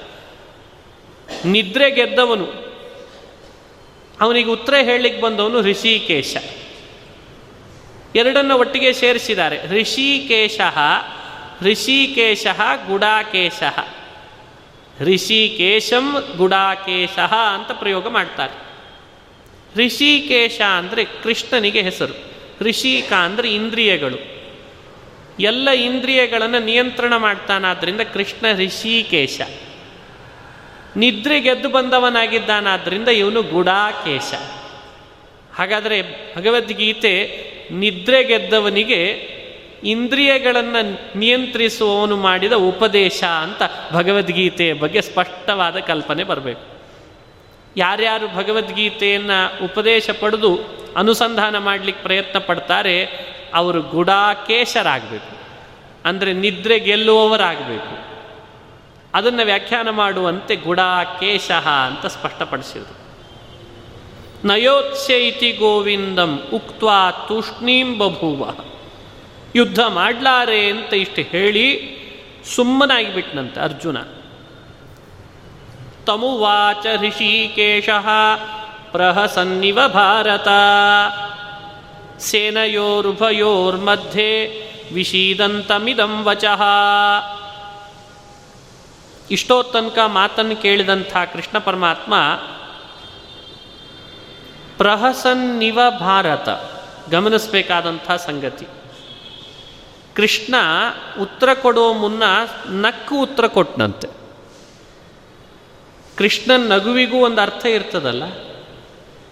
ಸುಮ್ಮನೆ ಅಂತೂ ಕೃಷ್ಣ ನಗಲಾರ? ಅದಕ್ಕೆ ಕೃಷ್ಣ ನಗುವಿನಲ್ಲಿ ಒಂದು ಸೂಚನೆ ಮಾಡಿದ್ದಂತೆ ಏನು ಅಂದರೆ ನೀನು ಕೇಳೋ ಪ್ರಶ್ನೆಗಳಲ್ಲಿ ಪರಿಹಾಸ ಇದೆ ಅಂತ ಸೂಚಿಸಲಿಕ್ಕೆ ನಗತಾ ಉತ್ತರ ಕೊಡ್ಲಿಕ್ಕೆ ಶುರು ಮಾಡಿದ್ದಂತೆ ಪ್ರಹಸನ್ನಿವ ಭಾರತ. ವಿಮರ್ಶೆ ಮಾಡಿದಾಗ ನಿನ್ನ ಪ್ರಶ್ನೆಗಳಲ್ಲಿ ತುಂಬ ವಿಚಿತ್ರ ಅನ್ನಿಸ್ತದೆ ಮೌಲಿಕತೆ ಜಾಸ್ತಿ ಇದ್ದು ಪ್ರಶ್ನೆ ಕೇಳಿದಾಗ ಅದಕ್ಕೆ ಮಹತ್ವನೇ ಬೇರೆ. ಕೆಲವು ಕೆಲವು ಮೌಲಿಕತೆ ಕಡಿಮೆ ಇದ್ದಾಗ ಆ ಪ್ರಶ್ನೆಗೆ ಮಹತ್ವ ಬೇರೆ ಇರ್ತದೆ. ಅದಕ್ಕೆ ಕೃಷ್ಣ ಪ್ರಹಸನ್ನಿವ ಭಾರತ. ಸ್ವಲ್ಪ ತಥ್ಯ ಇದೆ, ಇನ್ನಿಷ್ಟು ಅಲ್ಲಿ ತಥ್ಯ ಇಲ್ಲ ಅಂತ ತೋರಿಸ್ಲಿಕ್ಕೆ ಕೃಷ್ಣ ಪ್ರಹಸನ್ನಿವ ಭಾರತ. ಹಾಗಾದರೆ ನಾವು ನೀವು ಕೂತು ವಿಮರ್ಶೆ ಮಾಡಬೇಕಾಯ್ತು. ಅರ್ಜುನನ್ ಯಾವ್ಯಾವ ಪ್ರಶ್ನೆಗಳಲ್ಲಿ ತಥ್ಯ ಕಡಿಮೆ ಇದೆ ಅಂತನ್ನೋದನ್ನು ನಾವು ನೀವು ಯೋಚನೆ ಮಾಡಬೇಕಾದ ಅಂಶ ಇದೆ. ಸ್ವಲ್ಪ ಒಂದೆರಡು ಅಂಶಗಳನ್ನು ಗಮನಿಸಿ ನಿಮ್ಮ ಮುಂದೆ ಹೇಳ್ತೇನೆ ಅಷ್ಟೆ. ಯುದ್ಧ ಮಾಡಿದರೆ ಏನಂತಿ ನೀನು? ಬಂಧುಗಳನ್ನೆಲ್ಲ ಕೊಂದು ರಾಜ್ಯವನ್ನು ಅನುಭವಿಸಿದ ಅಂತ ಜನ ಎಲ್ಲ ನನ್ನನ್ನು ಬೈತಾರೆ ಅಪಕೀರ್ತಿ ಬರ್ತದೆ ಅಂತ ನೀನು ಮಾತನಾಡ್ತಿದ್ದೀಯಲ್ಲ? ಕೃಷ್ಣ ಅಂತಾನೆ, ಯುದ್ಧ ಮಾಡದೆ ಬಿಟ್ಟು ಹೋದರೂ ಕೂಡ ಹಿಂಗೆ ಬೈತಾರೆ ಜನ. ಆಗೇನು ಮಾಡ್ತೀ? ಸರಿ, ಯುದ್ಧಕ್ಕೆ ಬಂದಿದ್ದ, ಮಾಡೇ ಬಿಡ್ತಾನೆ ಅಂತ ಅನ್ಕೊಂಡಿದ್ವಿ. ಭಾರೀ ಗಾಂಡೀವಿ ಅರ್ಜುನ. ಛೇ ಛೇ ಛೇ ಛೇ. ಪ್ರಾರಂಭದ ದಿನನೇ ಬಿಲ್ಲು ಬಾಣ ಬಿಟ್ಟ, ಓಡೇ ಹೋಗಿಬಿಟ್ಟ. ಏ. ಹೀಗೂ ಅಂತಾರೆ. ಒಂದು ತೋರಿಸ್ತೆ. ಅಂದರೆ ಜನರ ಆಡು ಮಾತುಗಳು ಯುದ್ಧ ಮಾಡಿದ ಅಂತಂತಾರೆ ಅನ್ನೋದು ಅರ್ಜುನ, ಆದರೆ ಯುದ್ಧ ಮಾಡದೇ ಬಿಟ್ಟು ಹೋದಿ ಅಂತಂದ್ರು ಅಂತಾರೆ ಅನ್ನೋದು ಕೃಷ್ಣ. ಇದೇನು ಉತ್ತರವೋ ಅಥವಾ ಪರಿಹಾಸವೋ? ಇದನ್ನೇ ಪ್ರಹಸನ್ನಿವ ಭಾರತ ಅಂತಂದಂತೆ ಅಪಕೀರ್ತಿ ಹಂಗೆ ಬರ್ತದೆ? ಅಪಕೀರ್ತಿ ಹಂಗೆ ಅಷ್ಟೇ ಅಲ್ಲ, ಹಿಂಗೂ ಬರ್ತದೆ. ಪ್ರಹಸನ್ನಿವ ಭಾರತ. ಅಂದರೆ ತಥ್ಯಾಂಶವನ್ನು ಮನುಷ್ಯ ಹುಡುಕ್ಲಿಕ್ಕೆ ಹೋಗುವಾಗ ಯಾವ ದಾರಿಯಲ್ಲಿ ಎಷ್ಟು ಸೂಕ್ಷ್ಮ ಯೋಚನೆ ಮಾಡಿ ಮಾತನಾಡಬೇಕು ಅನ್ನೋದನ್ನು ಶ್ರೀಕೃಷ್ಣ ಅವನಿಗೆ ತೋರಿಸಿಕೊಡ್ಲಿಕ್ಕೆ ಪ್ರಹಸನ್ನಿವ ಭಾರತ. ನೀ ಒಂದು ಥೇರಿಯಲ್ಲಿ ಯೋಚನೆ ಮಾಡ್ತಿದ್ದಿ ಹೌದು, ನಾನು ಒಂದು ಥಿಯರಿಯಲ್ಲಿ ಯೋಚನೆ ಮಾಡಿ ತೋರಿಸ್ತೇನೆ. ನೋಡೋಣ, ಇದಕ್ಕೆ ಉತ್ತರ ಕೊಡಬೇಕಾದ ಅವಶ್ಯಕತೆ ಇಲ್ಲ, ನೀನೇ ಯೋಚನೆ ಮಾಡಬೇಕಷ್ಟೇ ಅದನ್ನು. ಅದಕ್ಕೆ ಬದುಕಿನಲ್ಲಾಗುವ ಅನೇಕ ಘಟನೆಗಳಿಗೆ ಯಾರಾದರೂ ಪ್ರಶ್ನೆ ಕೇಳಿದಾಗ ಇನ್ನೊಂದು ಪ್ರಶ್ನೆಯೇ ಅದಕ್ಕೆ ಉತ್ತರವಾಗಿರ್ತದೆ ಅಷ್ಟೇ. ಅವನಿಗೆ ಗೊತ್ತಾಗಿರ್ತದೆ, ಮತ್ತೊಂದು ಪ್ರಶ್ನೆ ಕೇಳ್ತಾರೆ ಅಂದರೆ ಅದಕ್ಕೆ ಉತ್ತರ ಅದೇ ಆಗಿರ್ತದೆ ಕೃಷ್ಣ ಅಷ್ಟೇ ಮಾಡಿದ. ಅದಕ್ಕೆ ಎಲ್ಲ ಪ್ರಶ್ನೆಗಳಿಗೆ ಉತ್ತರ ಕೊಡ್ತಾನೆ ಅಂತ ಅರ್ಥ ಅಲ್ಲ. ಯಾವ ಪ್ರಶ್ನೆ ತುಂಬ ತಥ್ಯಾಂಶದಿಂದ ಕೂಡಿರ್ತದೆ, ಮೌಲ್ಯ ಇರ್ತದೆ, ಅದಕ್ಕೆ ಕೃಷ್ಣ ವಿಸ್ತಾರವಾದ ಉತ್ತರ ಕೊಡ್ತಾನೆ. ಮೌಲ್ಯ ಯಾವುದಕ್ಕಿಲ್ಲ, ಅದಕ್ಕೆ ಉತ್ತರ ಕೊಡಲ್ಲ. ಅದಕ್ಕೆ ಭಗವದ್ಗೀತೆ ಅಂದರೆ ಸುಮ್ಮನೆ ಕೇಳಿದ ಪ್ರಶ್ನೆಗಳೆಲ್ಲ ಒಟ್ಟೆ ಉತ್ತರ ಕೊಡ್ತಾನೆ ಅಂತ ಅನ್ಕೋಬೇಡ್ರಿ ಕೃಷ್ಣ. ಯಾವುದಕ್ಕೆ ಉತ್ತರ ಕೊಡೋದ್ರಿಂದ ಅವನಿಗೂ ಅವನಲ್ಲದ ಇತರ ಸಮಾಜಕ್ಕೂ ಉಪಯೋಗ ಆಗಿರಬೇಕೋ ಅಂಥ ಪ್ರಶ್ನೆಯನ್ನು ಎತ್ತಿ ಕೃಷ್ಣ ಉತ್ತರ ಕೊಡ್ತಾ ಬರ್ತಾನೆ. ಹೀಗಾಗಿ ಕೃಷ್ಣನ ಮಾತಿನಲ್ಲಿ ಕೂಡಲೇ ಉತ್ತರ ಪ್ರಾರಂಭ ಆಗಲಿಲ್ಲ. ಉತ್ತರದ ಮುನ್ನ ಮೊನ್ ಮೊದಲು ಒಂದು ಸ್ವಲ್ಪ ಹಾಸ್ಯ, ಆಮೇಲೆ ಪರಿಹಾಸದ ಮೂಲಕ ಉತ್ತರ ಪ್ರಾರಂಭ ಭಗವಾನ್ ವಾಚ. ಏನು ಪ್ರಶ್ನೆ ಕೇಳಿದೆಪ್ಪ ಅರ್ಜುನ? ಆಹಾ ಅಶೋಚ್ಯಾನನ್ವಶೋಚಸ್ತ್ವ ಪ್ರಜ್ಞಾವಾದಾಂಶ್ಚ ಭಾಷಸೆ. ಗತಾಸು ನಗತಾಸೂಶ್ಚ ಗತಾಸೂಶ್ಚ ನಾನು ಶೋಚಂತಿ ಪಂಡಿತಾ ಭಗವಾನು ವಾಚ ಭಗವಂತ ಅರ್ಜುನನ್ ಮಾತಿಗೆ ಉತ್ತರ ಕೊಡಬೇಕಾಗಿತ್ತು। ಯಾವ ರೀತಿ ಉತ್ತರ ಕೊಡಲಿಕ್ಕೆ ಅಂತ ಹೊರಟ ಶ್ರೀಕೃಷ್ಣ ಅಂತಾನೆ, ಬೋಧನೆ ಮಾಡಬೇಕು ಅಂತ ಹೊರಟಿದ್ದು ಇದನ್ನೇ. ಸ್ವವಿಹಿತ ವೃತ್ತಿಯ ಭಕ್ತಿಯ ಭಗವದ್ ಆರಾಧನಮೇವ ಪರಮೋ ಧರ್ಮ, ತದ್ವಿರುದ್ಧ ಸರ್ವೋಪಿ ಅಧರ್ಮ. ಧರ್ಮ ಹಾಗೂ ಅಧರ್ಮಗಳ ಸರಿಯಾದ ಡೆಫಿನೇಷನನ್ನು ತೋರಿಸ್ಬೇಕು ಅಂತ ಹೇಳೇ ಕೃಷ್ಣ ಹೊರಟ. ಮೊದಲೇ ಆ ಉತ್ತರ ಕೊಡಲಿಲ್ಲ, ಅದು ರುಚಿಸೋದಿಲ್ಲ ಅವನಿಗೆ. ಯಾವ ಥರ ಉತ್ತರ ಕೊಟ್ಕೊಂಡು ಬಂದರೆ ಅವ ದಾರಿಗೆ ಬರ್ತಾನೆ ಅಂತ ಕೃಷ್ಣನಿಗೆ ಗೊತ್ತು ಹಾಗೆಯೇ ಉತ್ತರ ಕೊಡ್ತಾ ಬರ್ತಾನಂತೆ. ಟ್ರೀಟ್ಮೆಂಟ್ ಮಾಡೋದು ಒಂದು ಕಲೆ ಅಲ್ವೇ? ಎಲ್ರಿಗೂ ಎಲ್ಲ ಶಸ್ತ್ರಚಿಕಿತ್ಸೆ ಮಾಡಲಿಕ್ಕೆ ಬರಲ್ಲ. ಕಣ್ಣಿನವನಿಗೆ ಕಣ್ಣಿನದ್ದೇ ಮಾಡ್ತಾನೆ ಹೊರತು ಕಿವಿ ಕೊಟ್ಟರೆ ಬೇರೆ ಮಾಡಿಡ್ತಾನೆ ಅಷ್ಟೇ ಆಮೇಲೆ. ಹಾರ್ಟ್ನವನು ಹಾರ್ಟಿಂದೇ ಮಾಡ್ತಾನೆ. ಹಾಗೆ ಶಸ್ತ್ರಚಿಕಿತ್ಸೆ ಒಂದು ಕಲೆ. ಅದನ್ನು ಪರಮಾತ್ಮ ಜಗತ್ತಿಗೆ ತೋರಿಸಿಕೊಡ್ತಾನೆ. ಯಾವ ಪ್ರಶ್ನೆಗೆ ಯಾವ ಉತ್ತರ ಕೊಡ್ತಾನೆ ಅನ್ನೋಕ್ಕಿಂತ ಪ್ರಶ್ನೆಯ ಮೂಲಭೂತವಾಗಿ ಒಳಗೆ ಹುದುಗಿದಂಥ ಒಂದು ವಿಚಿತ್ರವಾದ ಮತ್ತೊಂದು ಆ ಮೋಹ ಇರ್ತದೆ. ಅದಕ್ಕೆ ಉತ್ತರ ಕೊಟ್ಟರೆ ಪ್ರಶ್ನೆಗೆ ಉತ್ತರ ಕೊಟ್ಟ ಹಾಗಾಗ್ತದೆ ಇದು ಕೃಷ್ಣನ ಕಲೆ. ಕೃಷ್ಣ ಮಾಡುವ ಅದ್ಭುತವಾದ ಉತ್ತರ ಹೇಳುವ ಅವನ ಕಲೆಯನ್ನು ನಾವು ಚಿಂತನೆ ಮಾಡಬೇಕು. ಮೊದಲು ಹೇಳ್ದ, ಯಾವ ಅಂಶ ಪ್ರಶ್ನೆ ಕೇಳಿದ್ರೊಳಗೆ ಸರಿ ಇಲ್ಲ ಅನ್ನೋದನ್ನು ಮೊದಲು ನಿಷೇಧ ಮಾಡಿಬಿಡ್ತಾನಂತ. ಎಷ್ಟು ಸ್ಪೀಡಾಗಿ ಗ್ರಾಸ್ಪ್ ಮಾಡಬೇಕು. ಪ್ರಶ್ನೆ ಕೇಳಿದ್ದಕ್ಕೆಲ್ಲ ಉತ್ತರ ಕೊಡೋದಕ್ಕಿಂತ ಕೇಳಿದ ಪ್ರಶ್ನೆ ಏನವ ಅಲ್ಲ, ಅದರಲ್ಲಿ ಕೆಲವು ಪ್ರಶ್ನೆಗಳು ನಿನ್ನ ಬುದ್ಧಿಯಿಂದಲೇ ಕಲ್ಪಿತವಾಗಿ ಬಂದದ್ದು ಅಂತ ಮೊದಲು ನಿಷೇಧ ಮಾಡಿಬಿಟ್ಟಂತ. ಹೇಳ್ತಾನೆ ಅಶೋಚ್ಯಾನ್ ಅನ್ನವಶೋಚಸ್ತ್ವಂ ಪ್ರಜ್ಞಾವಾದಾಂಶ್ಚ ಭಾಷಸೆ. ಪ್ರಜ್ಞಾವಾದಾಂಶ್ಚ ಭಾಷಸೆ. ಪ್ರಜ್ಞಾವಾದ ಅಂದರೆ ನಿನ್ನ ಬುದ್ಧಿಗೆ ಏನು ತೋಚ್ತದೋ ಅದನ್ನು ಮಾತನಾಡ್ತಿದ್ದಿ ಅನ್ನೋ ಅರ್ಥದಲ್ಲಿ ಕೃಷ್ಣ ಪ್ರಜ್ಞಾವಾದಾಂಶ್ಚ ಭಾಷಸೆ. ಸಾಕಷ್ಟು ಜನರಿಗೆ ಈ ಶಬ್ದ ಅರ್ಥ ಆಗಲಿಲ್ಲ. ಆದರೆ ಇದರ ಅರ್ಥ ಇಷ್ಟು. ನಿನ್ನ ಬುದ್ಧಿಗೆ ಏನು ತೋರ್ತದೋ ಅದನ್ನು ಕಲ್ಪಿಸ್ಕೊಂಡು ಮಾತನಾಡೋದು ಅದಕ್ಕೆ ಮತ್ತೆ ರೆಫರೆನ್ಸ್ ಕೊಡೋದು ಮತ್ತೆ. ಹಿಂಗೆ ಮಾಡಿದರೆ ಪಾಪ ಬರ್ತದೆ, ಹಿಂಗೆ ಮಾಡಿದರೆ ಪುಣ್ಯ ಬರ್ತದೆ. ಇದನ್ನು ಬಿಟ್ಬಿಟ್ರೆ ಆಯಿತು. ಇದನ್ನು ಮಾಡದೆ ಅದಕ್ಕೆ ರೆಫರೆನ್ಸ್ ಕೊಡ್ತಾರೆ ಮತ್ತೆ. ಅದಕ್ಕೆ ಪ್ರಜ್ಞಾವಾದ ಅಂತಾರೆ. ತನ್ನ ಬುದ್ಧಿಗೆ ತೋಚಿದಂತೆ ಮಾತನಾಡೋದಕ್ಕೆ ಏನಂತ ಹೆಸರು? ಪ್ರಜ್ಞಾವಾದ. ಅಥವಾ ಹಿರಿಯರಿಗೆ ವಿರುದ್ಧವಾಗಿ ಮಾತನಾಡೋದಕ್ಕೆ ಪ್ರಜ್ಞಾ ಅವಾದ, ಪ್ರಜ್ಞಾವಾದ. ಎರಡು ಅರ್ಥನೂ ಮಾಡಿದ್ದಾರೆ. ಬುದ್ಧಿಗೆ ತೋಚಿದಂತೆ ಮಾತನಾಡೋದು ಅಥವಾ ಹಿರಿಯರಿಗೆ ವಿರುದ್ಧವಾಗಿ ಮಾತನಾಡೋದು. ಈ ಈ ಅಭಿಪ್ರಾಯದೊಳಗೆ ಇಲ್ಲಿ ಯಾವ ಶಬ್ದ ಬಂದಿದೆ ಅಂತೆ? ಪ್ರಜ್ಞಾವಾದಾಂಶ್ಚ ಭಾಷಸೆ. ನಿನ್ನ ಮಾತಿನೊಳಗೆ ಹಿರಿಯರಿಗೆ ವಿರುದ್ಧ ಮಾತುಗಳು ಬಂತು. ನಿನ್ನ ಮಾತು, ನಿನ್ನದೇ ಬುದ್ಧಿಯಿಂದ ಕಲ್ಪಿಸಲ್ಪಟ್ಟ ಮಾತು ಬಂತು. ಇಂಥ ಮಾತನ್ನು ನೀನು ಆಡೋದಲ್ಲ. ಇಂಥ ಮಾತನ್ನು ಆಡೋದಲ್ಲ. ಕಾರಣ ಕೊಡಬೇಕಲ್ಲ. ಏನು ಕಾರಣ ಕೊಟ್ಟ ಕೃಷ್ಣ? ಗತಾಸೂನ್ ಅಗತಾಸೂಶ್ಚ, ನಾನು ಶೋಚಂತಿ ಪಂಡಿತ. ಎಂಥ ಕಾರಣ? ಗತಾಸೂನ್ ಅಗತಾಸೂಶ್ಚ ಇನ್ನು ಕೆಲವೇ ಸಮಯದಲ್ಲಿ ಅವರ ಪ್ರಾಣ ಬಿದ್ದೋಗ್ತದೆ. ಗತ ಅಸೂನ್, ಅಸು ಅಂದರೆ ಪ್ರಾಣ.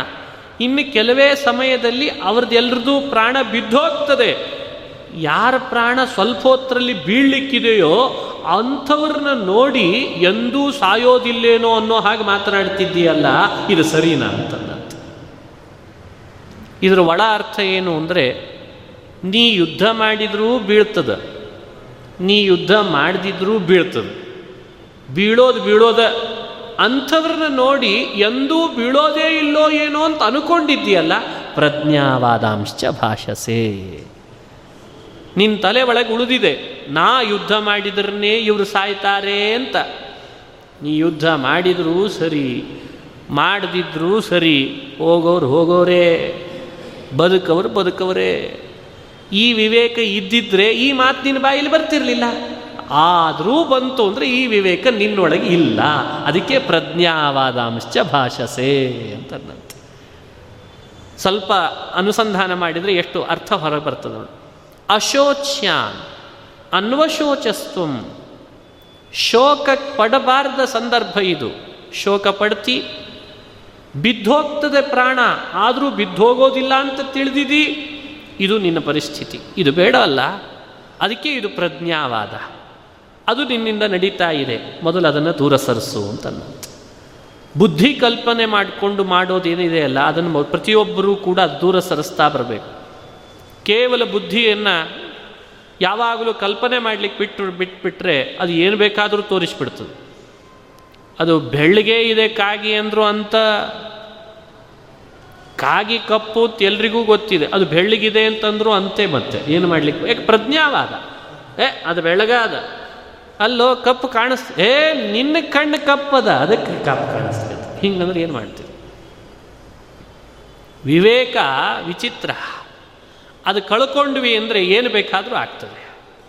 ಬುದ್ಧಿಯನ್ನು ಕಲ್ಪನಾ ಜಾಲಕ್ಕೆ ಬಿಟ್ವಿ ಅಂದರೆ ಅದು ಮತ್ತಷ್ಟು ಮಾತುಗಳನ್ನು ಜಾಸ್ತಿ ಮಾಡಿಕೊಡ್ತದೆ ಇಲ್ಲ ಸಲ್ಲದ ಕಾರಣಗಳನ್ನು ಕೊಡ್ತದೆ. ಇಲ್ಲದೇ ಇದ್ದದ್ದನ್ನು ಇದೆ ಅಂತ ಮಾಡ್ತದೆ ಇದ್ದದ್ದನ್ನು ಇಲ್ಲ ಅಂತ ಮಾಡಿಬಿಡ್ತದೆ.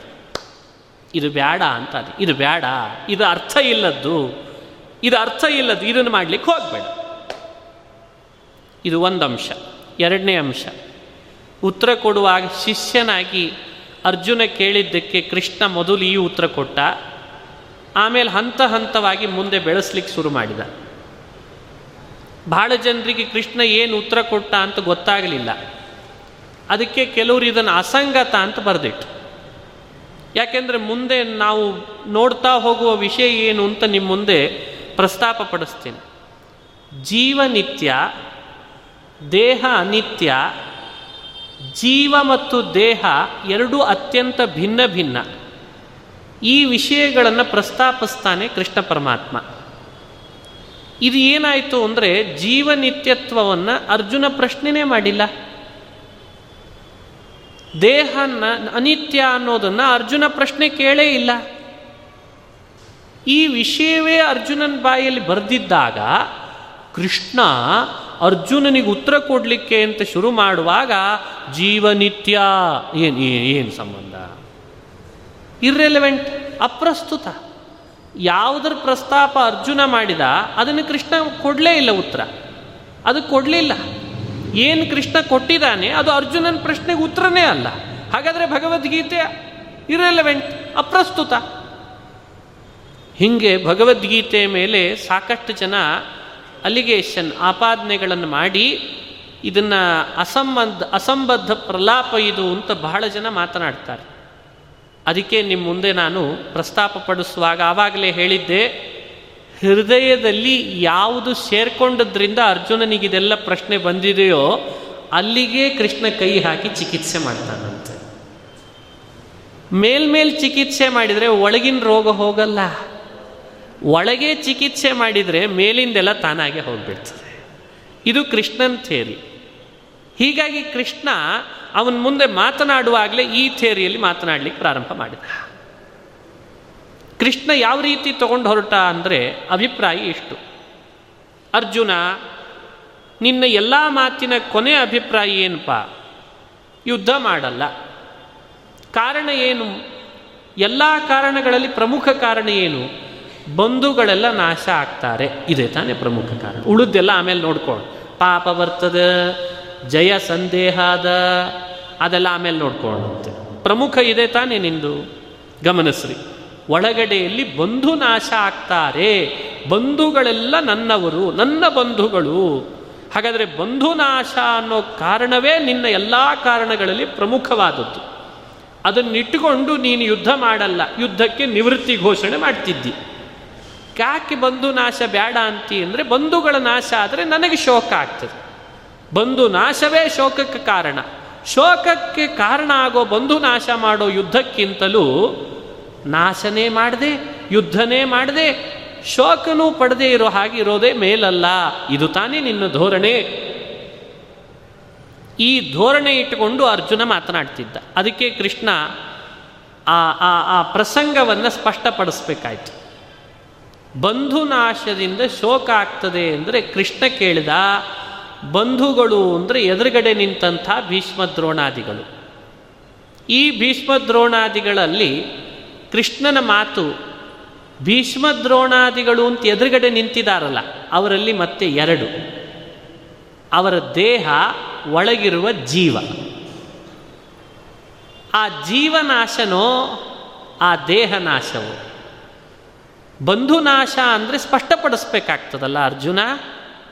ಎದುರುಗಡೆ ನಿಂತಹ ಭೀಷ್ಮ ದ್ರೋಣಾದಿಗಳು ಏನು ಕಾಣಿಸ್ತಿದ್ದಾರೆ ನಿನಗೆ? ಆ ಒಳಗಿರುವ ಜೀವನಾಶ ಆದರೆ ನಿನಗೆ ದುಃಖ ಆಗ್ತದೆ ಅಂತ ನೀನು ಯುದ್ಧದಿಂದ ನಿವೃತ್ತಿಯನ್ನು ಘೋಷಣೆ ಮಾಡ್ತೀಯೋ, ಅಥವಾ ಎದುರುಗಡೆ ಕಾಣ್ತಿರುವ ದೇಹ ನಾಶ ಆಗ್ತದೆ ಆದ್ದರಿಂದ ಯುದ್ಧದಿಂದ ನಿವೃತ್ತಿ ಘೋಷಣೆ ಮಾಡ್ತೀಯೋ? ಮೂರನೇ ಪ್ರಶ್ನೆ. ದೇಹ ಜೀವಕ್ಕಿಂತ ಬೇರೆ ಅಲ್ವೇ ಅಲ್ಲ. ದೇಹವೇ ಜೀವ. ದೇಹ ನಾಶ ಆಗಿಬಿಟ್ರೆ ಜೀವನೂ ನಾಶ ಆಗಿಬಿಡ್ತಾನಾದ್ದರಿಂದ ನನಗೆ ದುಃಖ ಆಗ್ತದೆ, ನಾ ಯುದ್ಧ ಮಾಡಲಾರೆ ಅಂತ ನಿನ್ನ ಅಭಿಪ್ರಾಯವೋ? ಸೊ ಇವತ್ತು ಭಗವದ್ಗೀತೆಯ ಪ್ರಮುಖವಾದ ಅಂಶದಲ್ಲಿ ನಾವು, ನೀವು ಒಳಗೆ ಪ್ರವೇಶ ಮಾಡ್ತಾ ಇದ್ದೇವೆ. ಎ, ಜೀವನಾಶ, ಬಿ, ದೇಹನಾಶ, ಸಿ, ದೇಹ, ಜೀವ ಎರಡು ಬೇರೆ ಅಲ್ಲ, ದೇಹ ನಾಶ ಆದರೆ ಜೀವನೂ ನಾಶ ಆದಾಗೆ ಇದು ಸಿ. ಸೊ ಯಾವ ಪಾಯಿಂಟನ್ನು ಆರಿಸ್ಕೊಳ್ತೇವೆ ಮೊದಲು? ಕೃಷ್ಣ ಯಾವುದನ್ನು ಮೊದಲು ಗುರುತಿಸಿ ಏ ಅಂತ ಹೇಳಿದ ಅದಕ್ಕೆ ಉತ್ತರ ಕೊಡ್ತಾನೆ. ಉತ್ತರ ಏನು ಕೊಟ್ಟ ಅನ್ನೋದು ಸಾರ ನಿಮಗೆ ಹೇಳಿಬಿಡ್ತೇನೆ. ಉತ್ತರ ಕೊಡುವಾಗ ಕೃಷ್ಣ ಹೇಗೆ ಉತ್ತರ ಕೊಟ್ಟ ಅನ್ನೋದನ್ನು ಶ್ಲೋಕದಲ್ಲಿ ನಾವು ನೀವು ಚಿಂತನೆ ಮಾಡೋಣ. ಇದು ಭಗವದ್ಗೀತೆ. ಸಾಕಷ್ಟು ಜನರಿಗೆ ಈ ಪ್ರಸಂಗ ಅರ್ಥ ಆಗದಿದ್ದಾಗ ಭಗವದ್ಗೀತೆ ಇರ್ರೆಲೆವೆಂಟ್ ಅನ್ನಿಸ್ತು. ಅದು ನಮ್ಮ ತಪ್ಪಲ್ಲ. ಅವ್ರದ್ದೊಂದು ಪ್ರಜ್ಞಾವಾದ, ನಾವೇನು ಮಾಡಲಿಕ್ಕಾಗಲ್ಲ ಅದನ್ನು. ಆದರೆ ಕೃಷ್ಣ ಮಾಡ್ತಿರುವ ಅಪೂರ್ವವಾದ ಈ ಉತ್ತರ ಕೊಡುವ ಶೈಲಿಯನ್ನು ನೀವು ಮನಸ್ಸಿಗೆ ತಂದುಕೊಳ್ರಿ. ಯಾಕೆ ಅಂದರೆ ಇದರ ಲಾಭಾಂಶ ಬಹಳ ಇದೆ. ಇದರ ಲಾಭಾಂಶ ಬಹಳ ಇದೆ. ಪ್ರಸ್ತುತ ಅರ್ಜುನನಿಗೂ ಈ ಉತ್ತರ ಕೊಡೋದು ಅಂತ ಅಷ್ಟೇ ಕೃಷ್ಣನ ಉದ್ದೇಶ ಆಗಿರಲಿಲ್ಲ. ನಮ್ಮ ನಿಮ್ಮ ಬದುಕಿನೊಳಗೆ ನಿತ್ಯ ಯಾವುದು, ಅಂದರೆ ನಾಶ ಇಲ್ಲದ್ದು ಯಾವುದು ನಾಶ ಇರೋದು ಯಾವುದು? ನಾವು ಯಾವ ರೀತಿ ಅವೆರಡೂ ವಸ್ತುಗಳನ್ನು ಕನ್ಫ್ಯೂಸ್ ಮಾಡಿಕೊಂಡಿದ್ದೇವೆ, ಅಲ್ಲಿ ನಿಚ್ಚಳ ತಿಳುವಳಿಕೆಯಿಂದ ನಮ್ಮ ಜೀವನದೊಳಗೆ ಎಷ್ಟು ಲಾಭ ಇದೆ, ಅದಕ್ಕೆ ಕೃಷ್ಣ ಈ ವಿಷಯವನ್ನು ಪ್ರಸ್ತಾಪಪಡಿಸ್ತಾನೆ. ನಾಶ ಇಲ್ಲದ್ದು, ನಾಶ ಇರೋದು, ಎರಡನ್ನೂ ಹೇಗೆ ನಾವು ಕನ್ಫ್ಯೂಸ್ ಮಾಡ್ಕೊಳ್ತಿದ್ದೇವೆ? ಇದು ನಮಗೆ ಬೇಕಾದ ಸಂಗತಿಯಲ್ಲವೇ? ಅದಕ್ಕೆ ಇದು ಅದ್ಭುತವಾದ ಯೋಗ. ಇದು ಎರಡನೇ ಅಧ್ಯಾಯ ಇದೆ ಅಲ್ಲ? ಇಡೀ ಭಗವದ್ಗೀತೆಯ ಆಧಾರ ಸ್ತಂಭವಾಗಿ ಈ ಅಧ್ಯಾಯವನ್ನು ನಾವು ಚಿಂತನೆ ಮಾಡಬೇಕಾಗ್ತದೆ. ಸ್ವಲ್ಪ ಗಮನಿಸ್ತಾ ಬರೋಣಂತೀಗ ಮೊದಲನೇದ್ದು, ಎ, ಜೀವನಾಶ. ಜೀವನಾಶ ಆದ ಅಂದರೆ ನನ್ನ ಯುದ್ಧದಿಂದ ನನಗೆ ಶೋಕ ಆಗ್ತದೆ. ಅದಕ್ಕೆ ನಾನು ಯುದ್ಧ ಮಾಡಲಾರೆ. ಕೃಷ್ಣ, ಇದು ನಿನ್ನ ಪ್ರಶ್ನೆನಾ ಹಾಗಾದರೆ ಕೃಷ್ಣ ಅಂತಾನೆ, ಜೀವನಿಗೆ ನಾಶವೇ ಇಲ್ಲಲ್ಲೋ ಅರ್ಜುನ, ಯಾಕೆ ಶೋಕ ಅಂತ ಕೇಳಿದ್ನಂತೆ. ಜೀವನಿಗೆ ನಾಶವೇ ಇಲ್ಲ. ಜೀವನಾಶ ಇದೆ ಅಂತಾಗಿದ್ದರೆ ನೀನು ಯುದ್ಧ ಮಾಡಿದ್ರಿಂದ ನಾಶ ಆಗ್ತಾನೆ, ಶೋಕ ಪಡಬೇಕು, ಯುದ್ಧ ಬೇಡ ಅಂತ ಅನ್ಬೇಕು ನಾಶವೇ ಇಲ್ಲ. ಜೀವನಿಗೆ ನಾಶ ಇಲ್ಲ ಅನ್ನೋದನ್ನು ನಿರೂಪಿಸೋದು ಹೇಗೆ? ಅದಕ್ಕೋಸ್ಕರ ಬಂದ ಮಾತೆ ನತ್ವೇವಾಹಂ ಜಾತು ನಾಸಂ ನತ್ವಂ ನೇಮೇ ಜನಾಧಿಪಾ ನ ಚೈವ ನ ಭವಿಷ್ಯಾಮಃ ಸರ್ವೇ ವಯಮತಃ ಪರಂ ಈ ಪದ್ಯ ಜೀವನಿಗೆ ನಾಶ ಇಲ್ಲ ಅನ್ನೋ ಕಾನ್ಸೆಪ್ಟನ್ನು ನಮಗೆ ಸ್ಪಷ್ಟಪಡಿಸ್ತದೆ. ಇದಕ್ಕೆ ಕೃಷ್ಣ ಒಂದು ಉದಾಹರಣೆಯಾಗಿ ಕೊಡ್ತಾನೆ. ಕೆಲವರು ದೇವರನ್ನು ಒಪ್ಪುವವರು ಕೆಲವರು ದೇವರನ್ನು ಒಪ್ಪದಿರುವವರು. ದೇವರನ್ನು ಒಪ್ಪುವವರು ಕೂಡ ಕೃಷ್ಣನನ್ನ ದೇವರು ಅಂತ ಒಪ್ಪುವವರು ಕೆಲವರು. ಕೃಷ್ಣನನ್ನ ದೇವರ ಅಲ್ಲ, ಅವನೂ ಒಬ್ಬ ನಮ್ಮಂತೆ ಅನ್ನೋರು ಕೆಲವರು. So one two three four ನಾ ಪಾಯಿಂಟ್ಸ್ ನಿಮಗೆ ತೋರಿಸಿದ್ದೇನೆ. ದೇವರನ್ನು ಒಪ್ಪುವವರು ಒಪ್ಪದಿರುವವರು. ಒಪ್ಪಿಯೂ ಕೂಡ ಕೃಷ್ಣನನ್ನ ದೇವರ ಅಲ್ಲ ಅನ್ನುವವರು. ಒಪ್ಪಿ ಕೃಷ್ಣನೂ ದೇವರೇ ಅನ್ನುವವರು. ಹಾಗಾದರೆ ಕೃಷ್ಣನ ಮಾತಿನಲ್ಲಿ ಬಹಳಷ್ಟು ಮರ್ಮ ಅಡಗಿದೆ. ನೀವು ಚಿಂತನೆ ಮಾಡ್ರಿ. ಅಹಂ ಅಂದ ಕೃಷ್ಣ. ನತ್ವೇವಾಹಂ ಅಂತ ಕೃಷ್ಣ ಅಹಂ ಅಂದಿದ್ದಾನೆ.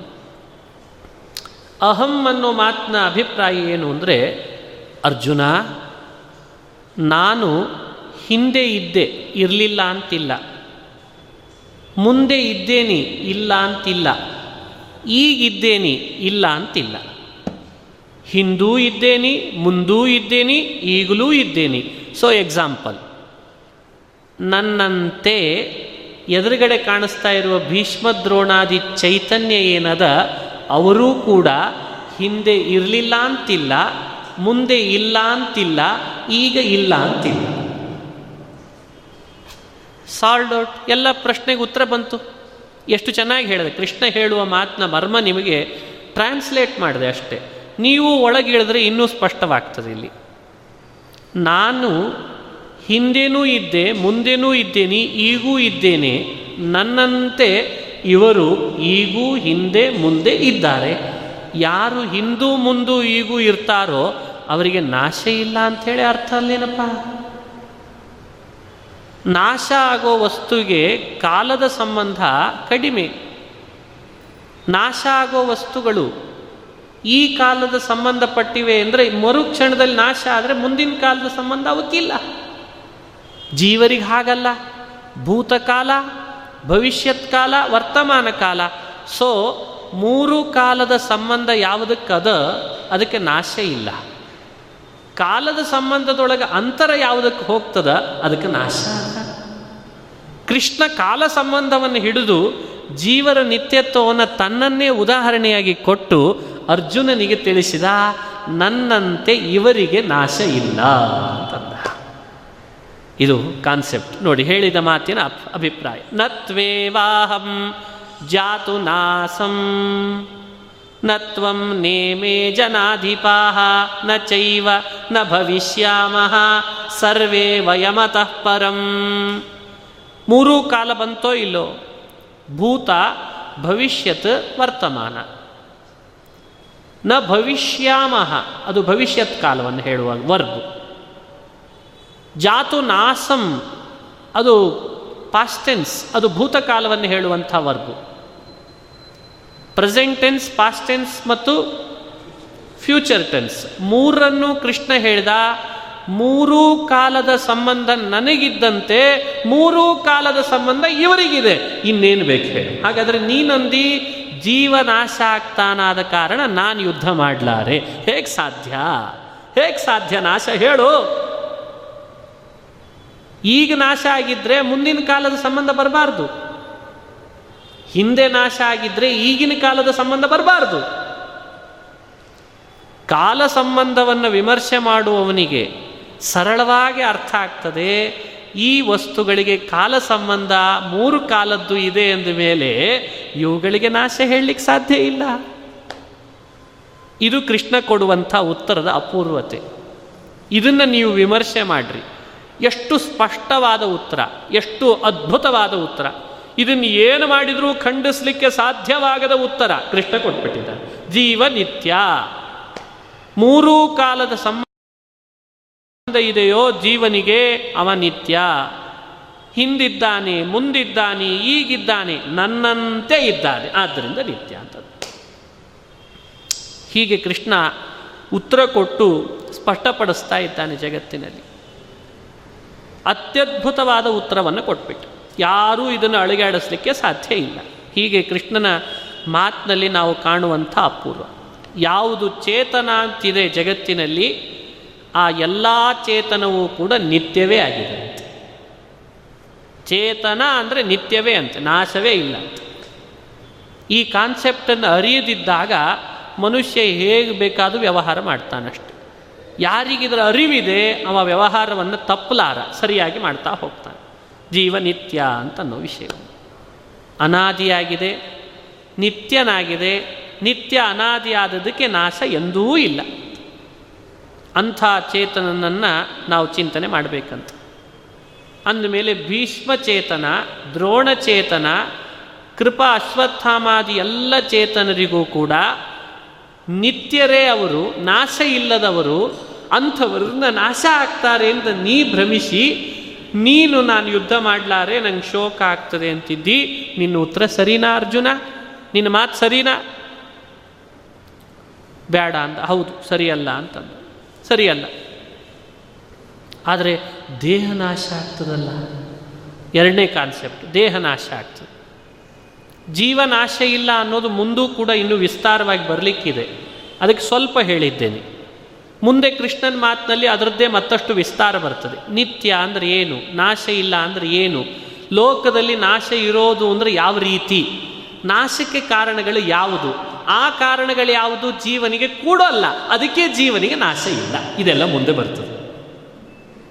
ನಾಶ ಅಂತ ಆಗಬೇಕಾದ್ರೆ ಕಾರಣಗಳು ಬೇಕೋ ಬೇಡೋ, ಆ ಕಾರಣ ಇದ್ದಿದ್ರೆ ನಾಶ ಒಪ್ಪಬಹುದಾಗಿತ್ತು. ಅದು ಯಾವುದು ಜೀವನಿಗಿಲ್ಲ, ಅದಕ್ಕೆ ನಾಶ ಇಲ್ಲ. ಇದನ್ನೇ ಕೃಷ್ಣ ಮುಂದೆ ಹೇಳಲಿಕ್ಕಿದ್ದಾರೆ. ಅದಕ್ಕೆ ಮೊದಲು ಪೂರ್ವಭಾವಿಯಾಗಿ ಸ್ವಲ್ಪನ್ನು ಹೇಳಿ ತೋರಿಸಿದ. ಮತ್ತೆ ಅಂತಾನೆ, ಇಲ್ಲ, ಜೀವನಾಶ ಅಲ್ಲ. ದೇಹನಾಶ, ಬಿ. ಎ ಬೇಡ, ಬಿ. ದೇಹನಾಶ ಆದರೆ ನನಗೆ ಶೋಕ ಆಗ್ತದೆ. ಭೀಷ್ಮ ದೇಹ ಕೃಪದೇಹ, ಅಶ್ವತ್ಥಾಮನ ದೇಹ, ನಾಶ ಆದರೆ ನಂಗೆ ದುಃಖ ಆಗ್ತದೆ. ದೇಹನಾಶದ ದುಃಖ ನಾ ಸಹಿಸಲಾರೆ, ಅದಕ್ಕೆ ಯುದ್ಧದಿಂದ ನಿವೃತ್ತಿ ಘೋಷಣೆ ಮಾಡ್ತೀನಿ. ಇದಕ್ಕೇನು ಉತ್ತರ? ಇದು ನಮಗೆ ಬೇಕಾದ ಉತ್ತರ. ಯಾಕಂದರೆ ಇವತ್ತು ಸಾಕಷ್ಟು ಜನರಿಗೆ ಆ ಗೊಂದಲ ಇದೆ. ಸ್ವಲ್ಪ ಕೈಗೇನಾಗ್ತದೋ, ಕಾಲಿಗೇನಾಗ್ತದೋ, ಕಣ್ಣಿಗೇನಾಗ್ತದೋ ಯಾವುದೂ ಬೇಡ ಯಾವುದೂ ಬೇಡ. ಅದಕ್ಕೆ ತಣ್ಣೀರು ಸ್ನಾನ ಬೇಡ, ತಲೆ ಮೇಲೆ ಬೇಡ, ಅಲ್ಲಿ ಇಲ್ಲಿ ಉಪವಾಸ, ವನವಾಸ ಬೇಡ, ವ್ರತಗಳು ಬೇಡ. ಎಲ್ಲ ದೇಹ ಏನಾಗಿ ಬಿಡ್ತದೋ ಏನು ಮಾಡಿದರೂ ದೇಹಕ್ಕಾಗೋದೇ. ಅನ್ನೋ ಉತ್ತರನೇ ಕೃಷ್ಣ ಕೊಟ್ಟ. ದೇಹನಾಶದ ಭಯಕ್ಕೆ ಕೃಷ್ಣ ಕೊಡೋ ಉತ್ತರ ಏನು ಅಂದರೆ, ನೀನು ಇವತ್ತು ಬಿಟ್ಟರೆ ನಾಳೆ ನಾಶ ಆಗ್ತದೆ. ಅದಕ್ಕೇನು ಮಾಡ್ತೀನಿ ಅಂತಂದ ಇಲ್ಲೇ ಉತ್ತರ ಕೃಷ್ಣ ಕೊಟ್ಟದ್ದು ಯಾಕಂದರೆ ನಾಶ ದೇಹಕ್ಕೆ ಎಂದಿದ್ರೂ ಇರೋದೇ. ದೇಹನಾಶವನ್ನು ನೀನು ಬೇಡ ಅಂದ್ರೆ ಅದು ಕೇಳಲ್ಲಲ್ಲ. ಹಾಗಾದರೆ ಕೃಷ್ಣನ ಮಾತಲ್ಲಿ ಮರ್ಮ ಏನು? ಚೇತನರಿಗೆ ನಾಶವೇ ಇಲ್ಲ, ನಿತ್ಯ. ಆದ್ದರಿಂದ ನೀ ಶೋಕ ಪಡಬೇಡ. ದೇಹಕ್ಕೆ ನಾಶ ತಪ್ಪಿದ್ದಲ್ಲ. ದೇಹಕ್ಕೆ ನಾಶ ತಪ್ಪಿದ್ದಲ್ಲ, ಅದಕ್ಕೆ ಶೋಕ ಪಡಬೇಡ ಅಂತ ಕೃಷ್ಣ. ಆ ಉತ್ತರದಲ್ಲಿ ಎಷ್ಟು ಟ್ರಿಕ್ಸ್ ಇದೆ.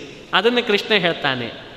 ದೇಹಿನೋಸ್ಮಿನ್ ಯಥಾ ದೇಹೇ ಕೌಮಾರಂ ಯೌವನಂ ಜರ ಯಥಾ ತಥಾ ದೇಹಾಂತರ ಪ್ರಾಪ್ತಿ ಧೀರಸ್ತತ್ರ ನ ಮುಹ್ಯತಿ ತುಂಬ ವಿಸ್ತಾರವಾದಂಥ ಮಾತು.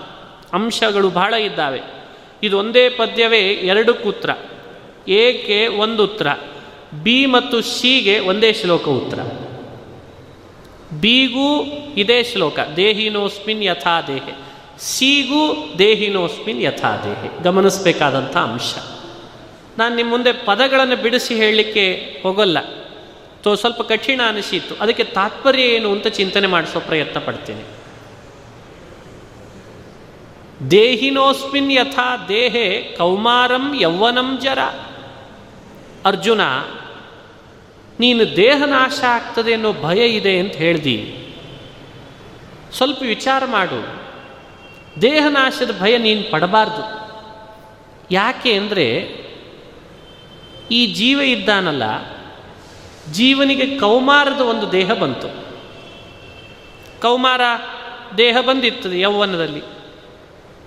ಕೌಮಾರದ ದೇಹ ಹೋಗ್ತಿರ್ಲಿಕ್ಕೆ ಯೌವನಕ್ಕೆ ಬರ್ತಾನೆ ಯೌವನದ ದೇಹ ಹೋಯಿತು. ಕೌಮಾರದ ದೇಹ ಹೋದ ಮೇಲೆ ಯೌವನದ ದೇಹ ಬಂದಿತ್ತು. ಆಗ ದುಃಖ ಆಗಲಿಲ್ಲ. ಅಯ್ಯೋ ನನ್ನ ಕೌಮಾರದ ದೇಹ ಹೋಯ್ತಲ್ಲ. ಯಾರಾದರೂ ದುಃಖಪಟ್ರ ಯೌವನದ ದೇಹಕ್ಕೆ ಮರಳಿದ. ಕೌಮಾರದ ದೇಹ ಹೋದದ್ದು ದುಃಖ ಆಗಿಲ್ಲ. ಯಾಕಿಲ್ಲ ಹೇಳ್ರಿ? ಯೌವನದ ದೇಹ ಬಂತಲ್ಲ ಅಂತ ಕೌಮಾರದ ದೇಹ ದುಃಖ ಹೋಯ್ತಂತೆ. ಗಮನಿಸಬೇಕಾದ ಅಂಶ. ಸೊ ಒಂದನ್ನು ಕಳ್ಕೊಂಡಾಗ ಅದರ ಕಾರ್ಯ ನಡೆಸಲಿಕ್ಕೆ ಇನ್ನೊಂದರ ಪ್ರಾಪ್ತಿ ಆದಾಗಲೂ ಕೂಡ ಅಲ್ಲಿ ದುಃಖ ಪಡದೇ ಇರೋ ಸಂದರ್ಭಗಳು ನಮ್ಮ ಜನಜನಿತ ಅನುಭವ ಅಂತಾನೆ ಕೃಷ್ಣ ಪರಮಾತ್ಮ. ಕೌಮಾರ ದೇಹ ಹೋಗಿ ಯೌವನದ ದೇಹದ ಪ್ರಾಪ್ತಿ ಇದ್ದದ್ರಿಂದ ದೇಹ ಹೋಯ್ತಲ್ಲ ಕೌಮಾರದ್ದು ಅನ್ನೋ ದುಃಖ ಇಲ್ಲ. ಯೌವನದ ದೇಹ ಹೋಗಿ ವೃದ್ಧಾಪ್ಯದ ದೇಹ ಬಂದಾಗಲೂ ಕೂಡ ಯೌವನದ ದೇಹ ಹೋಯ್ತಲ್ಲ ಅನ್ನೋ ದುಃಖ ವೃದ್ಧಾಪ್ಯ ದೇಹ ಬಂದಾಗಿಲ್ಲ. ಹಾಗೆ ಭೀಷ್ಮ ದ್ರೋಣಾದಿಗಳೆಲ್ಲ ಈ ದೇಹಗಳನ್ನು ಹೋಗಿ ಮತ್ತೊಂದನ್ನು ಪಡ್ಕೊಂಡು, ಅದು ಹೋಗಿ ಮತ್ತೊಂದನ್ನು ಪಡ್ಕೊಂಡು ಬಂದು ಈಗ ವೃದ್ಧಾಪ್ಯದಲ್ಲಿ ನಿಂತಿದ್ದಾರೆ. ನೀ ಮಾಡೋ ಯುದ್ಧದಿಂದ ಅವರ ದೇಹ ಏನಾದರೂ ಕೆಳಗೆ ಬಿದ್ದರೆ ಮತ್ತೊಂದು ದೇಹ ಬರಲಿಕ್ಕಿದೆ, ಬಂದದ್ರಿಂದಲೇ ಈ ದೇಹ ಹೋಯಿತು ಅನ್ನೋ ದುಃಖ ಅವರಿಗೇ ಇಲ್ಲ ನಿನಗೆ ಯಾಕೋ ಅಂತ ಕೃಷ್ಣ ಹೇಳ್ತಾನೆ. ಅಂಶ ಬಹಳ ಸೂಕ್ಷ್ಮ. ಅವರಿಗೂ ದುಃಖ ಇಲ್ಲ. ನಿನಗೂ ಪಡ್ತಿದ್ದಿ. ಅದು ವಿಚಿತ್ರ. ಕೃಷ್ಣನ ಮಾತಿನಲ್ಲಿ ನೋಡಿ. ಯಾಕೆ? ಕೌಮಾರಂ ಯೌವನಂ ಜರ ಸೊ ನೀವು ಬಿಡಿಸಿದ್ರೆ ಸ್ಪಷ್ಟ ಅರ್ಥ ಆಯಿತು.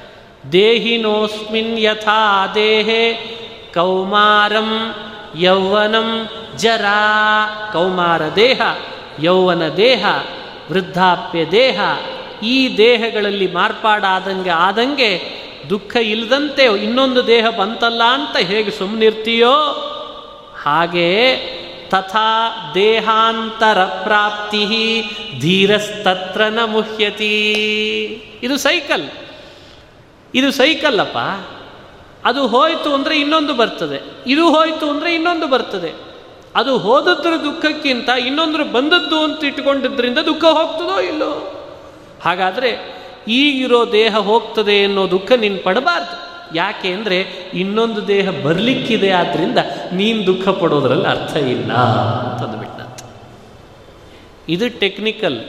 ಉತ್ತರ ಕೊಡಬೇಕಾದ್ರೆ ಕೃಷ್ಣನೇ ಬರಬೇಕಾಯ್ತು ನೋಡ್ರಿ ಇದನ್ನು. ಇದು ಇನ್ಯಾರೂ ಉತ್ತರ ಕೊಡ್ಲಿಕ್ಕೆ ಸಾಧ್ಯ ಇಲ್ಲ. ಅಂಥ ಅದ್ಭುತವಾದ ಉತ್ತರ ಕೊಟ್ಟಿದ್ದಾನೆ. ಏನು ಟೆಕ್ನಿಕಲ್ ಟರ್ಮ್ಸನ್ನು ಯೂಸ್ ಮಾಡಿದ ಕೃಷ್ಣ? ಇನ್ನೊಂದು ಬರ್ತದೆ ಅಂತಾದಾಗ ಇದು ಹೋದದ್ದನ್ನು ದುಃಖ ಪಡೋದ್ರಲ್ಲಿ ಅರ್ಥ ಇಲ್ಲ ಅನ್ನೋದೂ ಕೊಟ್ಟ, ಬರಲಿಕ್ಕಿದೆ ಇನ್ನೊಂದು ದೇಹ, ಒಂದು ದೇಹ ಹೋದ ಮೇಲೆ ಅಂತಾದಾಗ ಯಾಕೆ ದುಃಖ ಪಡ್ತಿ ಅಂತ ಅಲ್ಲಿಗೂ ಉತ್ತರ ಕೊಟ್ಟ, ನಮಗೂ ಕೂಡ ಈ ಪ್ರಶ್ನೆ ಬಂದರೆ ಸ್ಪಷ್ಟವಾಗಿ ಕೃಷ್ಣ ಉತ್ತರ ಕೊಟ್ಬಿಟ್ಟಿದ್ದ. ಹೀಗೆ ಕೃಷ್ಣನ ಮಾತಿನಲ್ಲಿ ಎಷ್ಟು ಮರ್ಮ ಅಡಗಿದೆ ಅನ್ನೋದನ್ನು ನೀವು ಗಮನಿಸಬೇಕು. ಇದೇ ಮಾತೆ C. A B C C ಉತ್ತರ ಬಂದಿದೆ. ಹೆಂಗೆ? ಕೌಮಾರ ಮತ್ತು ಯೌವನ ಮತ್ತು ವೃ, ಮುಪ್ಪು. ಈ ಮೂರೂ ಕೂಡ ದೇಹಗಳು ಜೀವನಿಗೆ ಇದು ಹೋದ ಮೇಲೆ ಅದು ಅದು ಹೋದ ಮೇಲೆ ಇದು ಅಂತ ಬಂದಾಗಲೂ ಜೀವ ಕಾನ್ಸ್ಟೆಂಟ್ ಆಗಿದ್ದಾನೆ. ಜೀವ ಒಬ್ಬನೇ. ಎಲ್ರಿಗೆ ಅನುಭವ ಇದೆ. ನಾನು ಕೌಮಾರಾವಸ್ಥೆಯಲ್ಲಿ ಇಷ್ಟು ದಿನ ಇದ್ದೇ, ಈಗ ನಾನು ಯಾವುದಕ್ಕೆ ಮರಳಿದ್ದೇನೆ? ಯೌವನಕ್ಕೆ ಮರಳಿದ್ದೇನೆ. ಈಗ ನಾನು ಯೌವನಕ್ಕೆ ಬಂದಿದ್ದೇನೆ, ಅಥವಾ ನಾನಿಷ್ಟು ದಿವಸ ಯೌವನದಲ್ಲಿ ಇದ್ದೆ ಈಗ ನಾನು ಯಾವುದಕ್ಕೆ ಬಂದಿದ್ದೇನೆ? ವೃದ್ಧಾಪ್ಯಕ್ಕೆ ಬಂದಿದ್ದೇನೆ. ಈ ಅನುಭವ ಎಲ್ರಿಗೂ ಇದೆನಾ? ಕೌಮಾರ ಅನುಭವಿಸಿದವನೇ ಯೌವನಕ್ಕೆ ಬಂದಿದ್ದಾನೆ. ಯೌವನದ ಅನುಭವ ಇರುವವನೇ ವೃದ್ಧಾಪ್ಯಕ್ಕೆ ಮರಳಿದಾನೆ ಇದರಿಂದ ಸ್ಪಷ್ಟಪಡಿಸ್ತಾನೆ ಕೃಷ್ಣ, ಯೌವನ ಕೌಮಾರ ವೃದ್ಧಾಪ್ಯ ದೇಹಗಳು ಬದಲಾದರೂ ಕೂಡ ಒಳಗೆ ಅನುಭವಿಸ್ತಿರುವ ಜೀವ ಮಾತ್ರ ಬೇರೆಯೇ ಇದ್ದಾನೆ ಅನುಭವಿಸುವವ ಹಾಗಾದರೆ ಸಿ ಪ್ರಶ್ನೆ ಏನಿತ್ತು ಅಂದರೆ, ಜೀವ ದೇಹ ಬೇರೆ ಇಲ್ಲವೇ ಇಲ್ಲ, ದೇಹ ನಾಶ ಆಗಿಬಿಟ್ರೆ ಜೀವನೂ ನಾಶ ಆಗ್ತಾನೆ, ಅದಕ್ಕೆ ನನಗೆ ದುಃಖ ಆಗ್ತದೆ ಅನ್ನೋದು ಸಿ. ಅದಕ್ಕೆ ಕೃಷ್ಣ ಉತ್ತರ ಕೊಟ್ಟ, ಜೀವನೇ ಬೇರೆ, ದೇಹ. ಅದಕ್ಕೆ ಕೃಷ್ಣನ ಶಬ್ದದಲ್ಲಿ ಏನು ಸೂಕ್ಷ್ಮ ಏನು ಅಂದರೆ, ದೇಹಿ ಅಂತ ಶಬ್ದ ಬಳಸಿದ್ದಂತೆ ಕೃಷ್ಣ. ದೇಹ ದೇಹಿ. ವರ್ಡ್ ಮೇಲೆ ನೀವು ಅಬ್ಸರ್ವ್ ಮಾಡ್ತೀರಿ. ದೇಹ ಬೇರೆ, ದೇಹಿ ಬೇರೆ. ಒಂದು ವೇಳೆ ದೇಹವೇ ಜೀವನಾಗಿದ್ದರೆ ಜೀವನನ್ನು ದೇಹ ಅಂತ ಕರಿಬೇಕಾಗಿತ್ತೆ ಹೊರತು ದೇಹಿ ಅಂತ ಕರೀಲಿಕ್ಕೆ ಅವಕಾಶ ಇರಲಿಲ್ಲ. ದೇಹ ಉಳ್ಳವ, ದೇಹ ಪಡ್ಕೊಂಡವ ದೇಹಿ ಆಗ್ತಾನೆ ಹೊರತು ದೇಹವೇ ಜೀವ ಅಲ್ಲ. ನಮ್ಮ ಅನುಭವವೇ ಸಾಕ್ಷಿಯಲ್ಲೇನೋ ಅರ್ಜುನ? ನಮ್ಮ ಅನುಭವ ಸಾಕ್ಷಿನೋ? ಹೀಗೆ ಕೃಷ್ಣನ ಮಾತಿನಲ್ಲೇನೆ ಒಂದು ಅದ್ಭುತವಾದ ಅಂಶಗಳನ್ನು ನಾವು ಗಮನಿಸ್ತಾ ಹೋಗ್ತೇವೆ. ನಾವ್ಯಾರೂ ಕೂಡ ದೇಹವಲ್ಲೋ, ನಾವೆಂದಿದ್ರೂ ದೇಹಕ್ಕಿಂತ ಭಿನ್ನನೋ?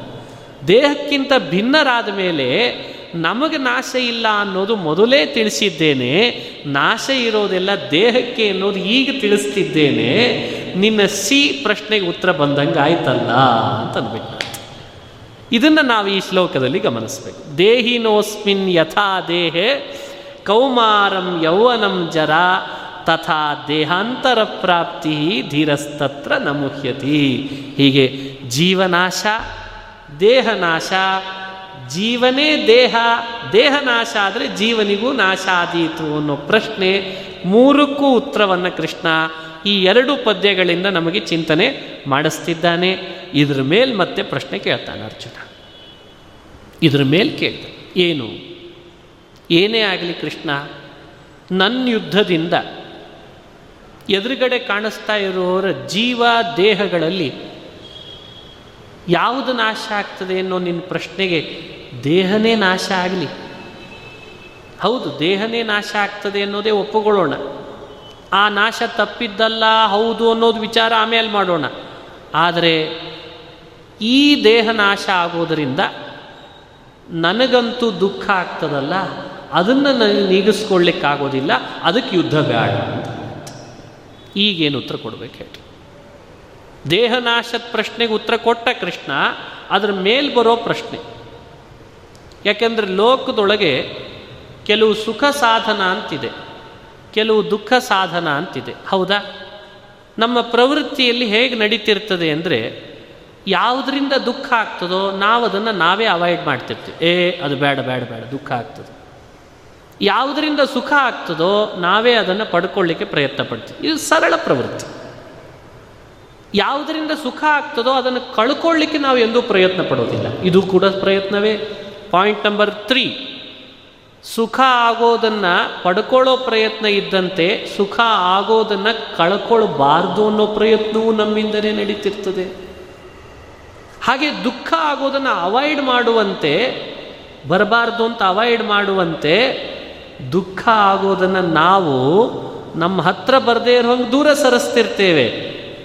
ನಾವಾಗಿ ದುಃಖ ಆಗುವಂತೆ ನಮ್ಮ ಹತ್ರ ಎಂದೂ ಕರ್ಕೊಳ್ಳಿಕ್ಕೆ ಹೋಗೋದಿಲ್ಲ. ಅದನ್ನು ನಿವೃತ್ತಿ ಮಾಡ್ಕೋತೀವಿ ಇಲ್ಲೇನಾಗಿದೆ? ಗಮನಿಸ್ರಿ ಭೀಷ್ಮದ್ರೋಣಾದಿಗಳ ಈ ದೇಹ, ಅವರ ಜೊತೆಗೆ ಸಂಭಾಷಣ, ಅವರ ಜೊತೆಗೆ ನಾನು ಈ ಇರೋದು, ಕೂಡೋದು, ಆಡೋದು, ಮಾತನಾಡೋದು, ಅದು ನನಗೆ ಸುಖ ಆಗ್ತದ.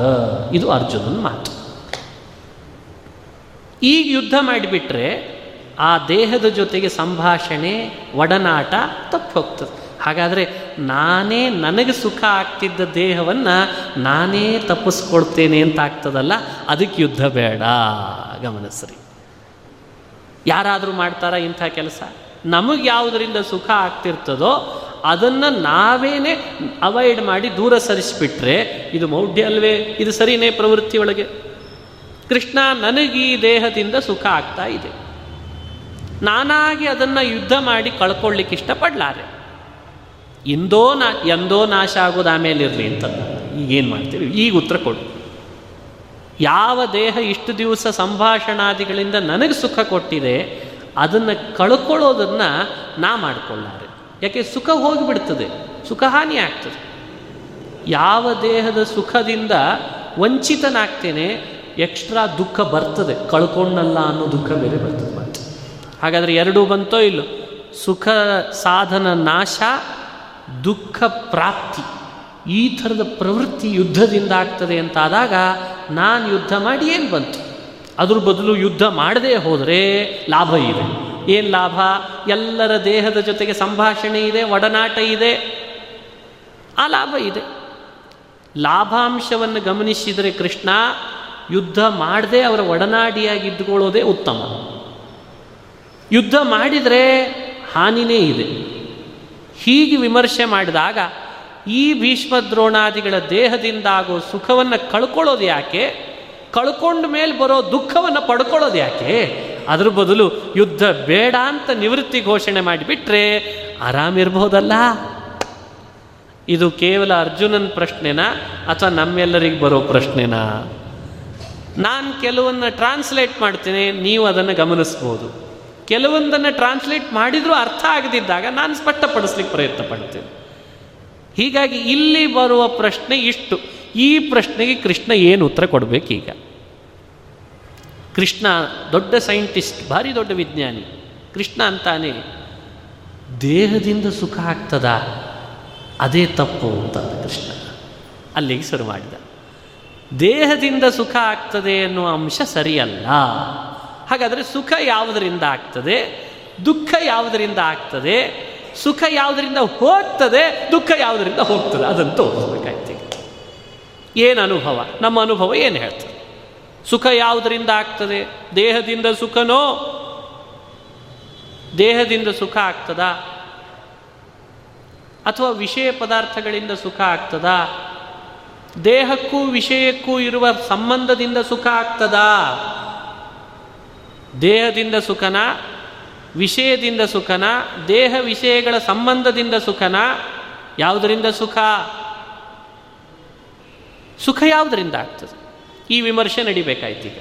ಈ ವಿಮರ್ಶೆಯನ್ನು ಮಾಡಿದಾಗ ಅಲ್ಲೊಂದು ಸ್ಪಷ್ಟ ಉತ್ತರ ಸಿಗ್ತದೆ.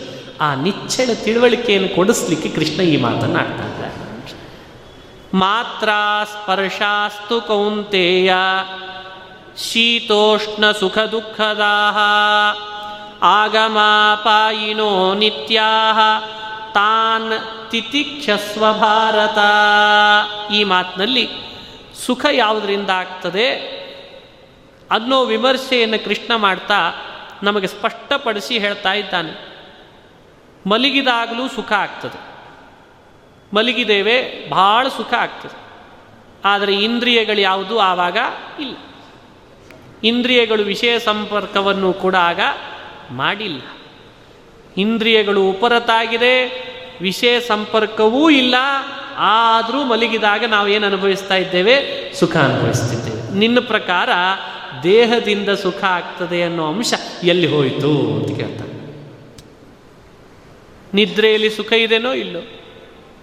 ಯಾವುದರಿಂದ ಸುಖ? ಹಾಗಾದರೆ ಸುಖ ಅನ್ನೋದು ಮನುಷ್ಯ ಇವತ್ತು ಅನುಭವಿಸ್ತಾ ಇದ್ದಾನೆ ಯಾವುದರಿಂದ? ತಾನೇ ಮಾಡ್ಕೊಂಡ್ಬಿಟ್ಟಿದ್ದಾನಂತ. ಇದು ನಂದು ಅಂತ ತಾನೇ ಅಭಿಮಾನ ಮಾಡಿ, ಇದು ನನಗೆ ಸುಖ ಕಾರಣ ಅಂತ ಅನ್ನೋದನ್ನು ಒಳಗೆ ತಂದುಕೊಂಡು ಅವುಗಳನ್ನು ತನ್ನ ಹತ್ರಕ್ಕೆ ತಂದುಕೊಳ್ತಿರ್ತಾನೆ, ಅವಾಗೆಲ್ಲ ಸುಖ ಆಗ್ತಿರ್ತದೆ. ಯಾವಾಗಲೂ ಅಷ್ಟೆ. ಮನುಷ್ಯ ಮಾಡಿಕೊಳ್ಳುವ ಮಾನಸಿಕ ಅಭಿಮಾನದಿಂದ ಯಾವ್ಯಾವ ವಸ್ತುಗಳನ್ನು ಹತ್ರಕ್ಕೆ ತಂದುಕೊಂಡ್ರೆ ಸುಖ ಆಗ್ತದೆ ಅಂತ ಒಂದು ಮೊದಲೇ ಇನ್ಬಿಲ್ಟ್ ಅದನ್ನು ತಂದುಕೊಳ್ತಾನೆ ಸುಖ ಆಗ್ತದೆ ಅನ್ಕೊಂಡ್ಬಿಡ್ತಾನೆ. ವಿವಾಹಕ್ಕಿಂತ ಪೂರ್ವದಲ್ಲಿ ವಿವಾಹಕ್ಕಿಂತ ಪೂರ್ವದಲ್ಲಿ ಒಂದು ಗಂಡು, ಒಂದು ಹೆಣ್ಣು. ಗಂಡಿಗೆ ಜ್ವರ ಬಂದರೆ ಹೆಣ್ಣಿಗೆ ಯಾವ ದುಃಖ ಆಗಲ್ಲ. ವಿವಾಹ ಆದ ಬಳಿಕ ಅಥವಾ ವಿವಾಹ ಮಾಡ್ತಾರೆ ಇವರಿಬ್ಬರಿಗೂ ಅಂತ ಒಂದು ಎಂಗೇಜ್ಮೆಂಟ್ ಆಗಿದ್ದರೂ ಸಾಕು. ಗಂಡಿಗೇನಾದರೂ ಸ್ವಲ್ಪ ಜ್ವರ ಬಂದಿದೆ ಅಂದರೆ ಹೆಣ್ಣಿಗೆ ದುಃಖ ಆಗ್ತದೆ. ಇಲ್ಲಿ ಏನು ಹೇಳಬೇಕು? ಇಲ್ಲಿ ಏನು ಹೇಳಬೇಕು? ವಿವಾಹಕ್ಕಿಂತ ಪೂರ್ವದಲ್ಲಿ ಸಾಕಷ್ಟು ಬಾರಿ ಇಬ್ಬರಿಗೂ ಜ್ವರ ಬಂದಿದೆ. ಆದರೆ ಪರಸ್ಪರ ದುಃಖ ಆಗಿಲ್ಲ. ಆದರೆ ಇವರಿಬ್ಬರಿಗೂ ಒಂದು ಬಂಧನ ಆಗ್ತದೆ ಅಂತ ಹೇಳಿ ಕಟ್ಟಿದ ಕೂಡಲೇ ಇವನಿಗೆ ಜ್ವರ ಬಂದರೆ ಇವಳಿಗೆ ದುಃಖ, ಇವಳಿಗೆ ಜ್ವರ ಬಂದರೆ ಅವನಿಗೆ ದುಃಖ. ಈ ದುಃಖಕ್ಕೆ ಮೂಲ ಯಾವುದು ಹುಡುಕ್ರಿ ನೋಡೋಣ. ಶಸ್ತ್ರಚಿಕಿತ್ಸೆಗೆ ಒಳಪಡಿಸುವ ಮುನ್ನ ಎಂಥೆಂಥ ಸಂದರ್ಭದೊಳಗೂ ನಾವು ಎಲ್ಲಿ ಅನಸ್ತೇಶ ಕೊಡದೆ ಚಿಕಿತ್ಸೆ ನಡೀತದೆ, ದುಃಖ ಜಾಸ್ತಿ ಆಗ್ತಾ ಇರ್ತದೆ. ಅನಸ್ತೇಶ ಕೊಟ್ಟ ಕೂಡಲೇ ಆಪ್ರೇಷನ್ ಮಾಡಿದರೂ, ಚುಚ್ಚಿದರೂ ಕೂಡ ಅವನಿಗೆ ಅಲ್ಲಿ ದುಃಖದ ಅನುಭವ ದೇಹದಿಂದ ಆಗಲ್ಲ. ಹಾಗಾದರೆ ಆ ಚಿಕಿತ್ಸೆಗೆ ಒಳಪಡಿಸುವಂಥ ಅನಸ್ತೇಶ ಅನ್ನೋ ಮದ್ದು ಏನು ಕೆಲಸ ಮಾಡ್ತದೆ ಹೇಳು ಅಂತಂತಾನೆ. ಏನು ಕೆಲಸ ಮಾಡ್ತದೆ? ದೇಹ ಇದೆ, ವಿಷಯ ಸಂಪರ್ಕ ಇದೆ, ಚುಚ್ಚುವ ಸಾಧನ ಇದೆ ಅನಸ್ತೇಶ ಕೊಡೋಕ್ಕಿಂತ ಮೊದಲು ದುಃಖ ಆಗಿದೆ, ಅನಸ್ತೇಶ ಕೊಟ್ಟ ಬಳಿಕ ಇವನಿಗೆ ದುಃಖ ಆಗಿಲ್ಲ. ಏನು ಕಾರಣ? ಹಾಗಾದರೆ ಸುಖ ದುಃಖಗಳು ಲೋಕದಲ್ಲಿ ಯಾವುದನ್ನು ನಿಯಂ, ಯಾವುದನ್ನು ಅವಲಂಬಿಸಿದೆ?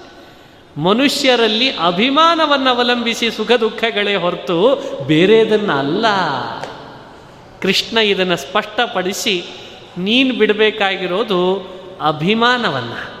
ಅಭಿಮಾನ ಬಿಟ್ಟು ಯುದ್ಧ ಮಾಡು ನಿನಗೆ ಈ ದೇಹವೇ ಸುಖ ಕೊಡ್ತದೆ ಅನ್ನೋ ಭ್ರಮೆಯನ್ನು ದೂರ ಸರಿಸು, ಯುದ್ಧ ಮಾಡು, ಅದು ನಿನಗೆ ದುಃಖಕ್ಕೆ ಕಾರಣ ಆಗಲ್ಲ ಅಂತಂತಾನೆ ಕೃಷ್ಣ. ಇಲ್ಲ, ಆದರೂ ನನಗೆ ಈ ದೇಹ ಕಳ್ಕೊಂಡಲ್ಲ ಅನ್ನೋ ದುಃಖ ಒಳಗಿದ್ದೇ ಇರ್ತದೆ ಅಂತಂದ. ಒಳಗಿದ್ದೇ ಇರ್ತದೆ. ಕೃಷ್ಣ ಅಂದ, ತಾನು ತಿತಿಕ್ಷಸ್ವ ಭಾರತ ಅಂತಂದಂತೆ.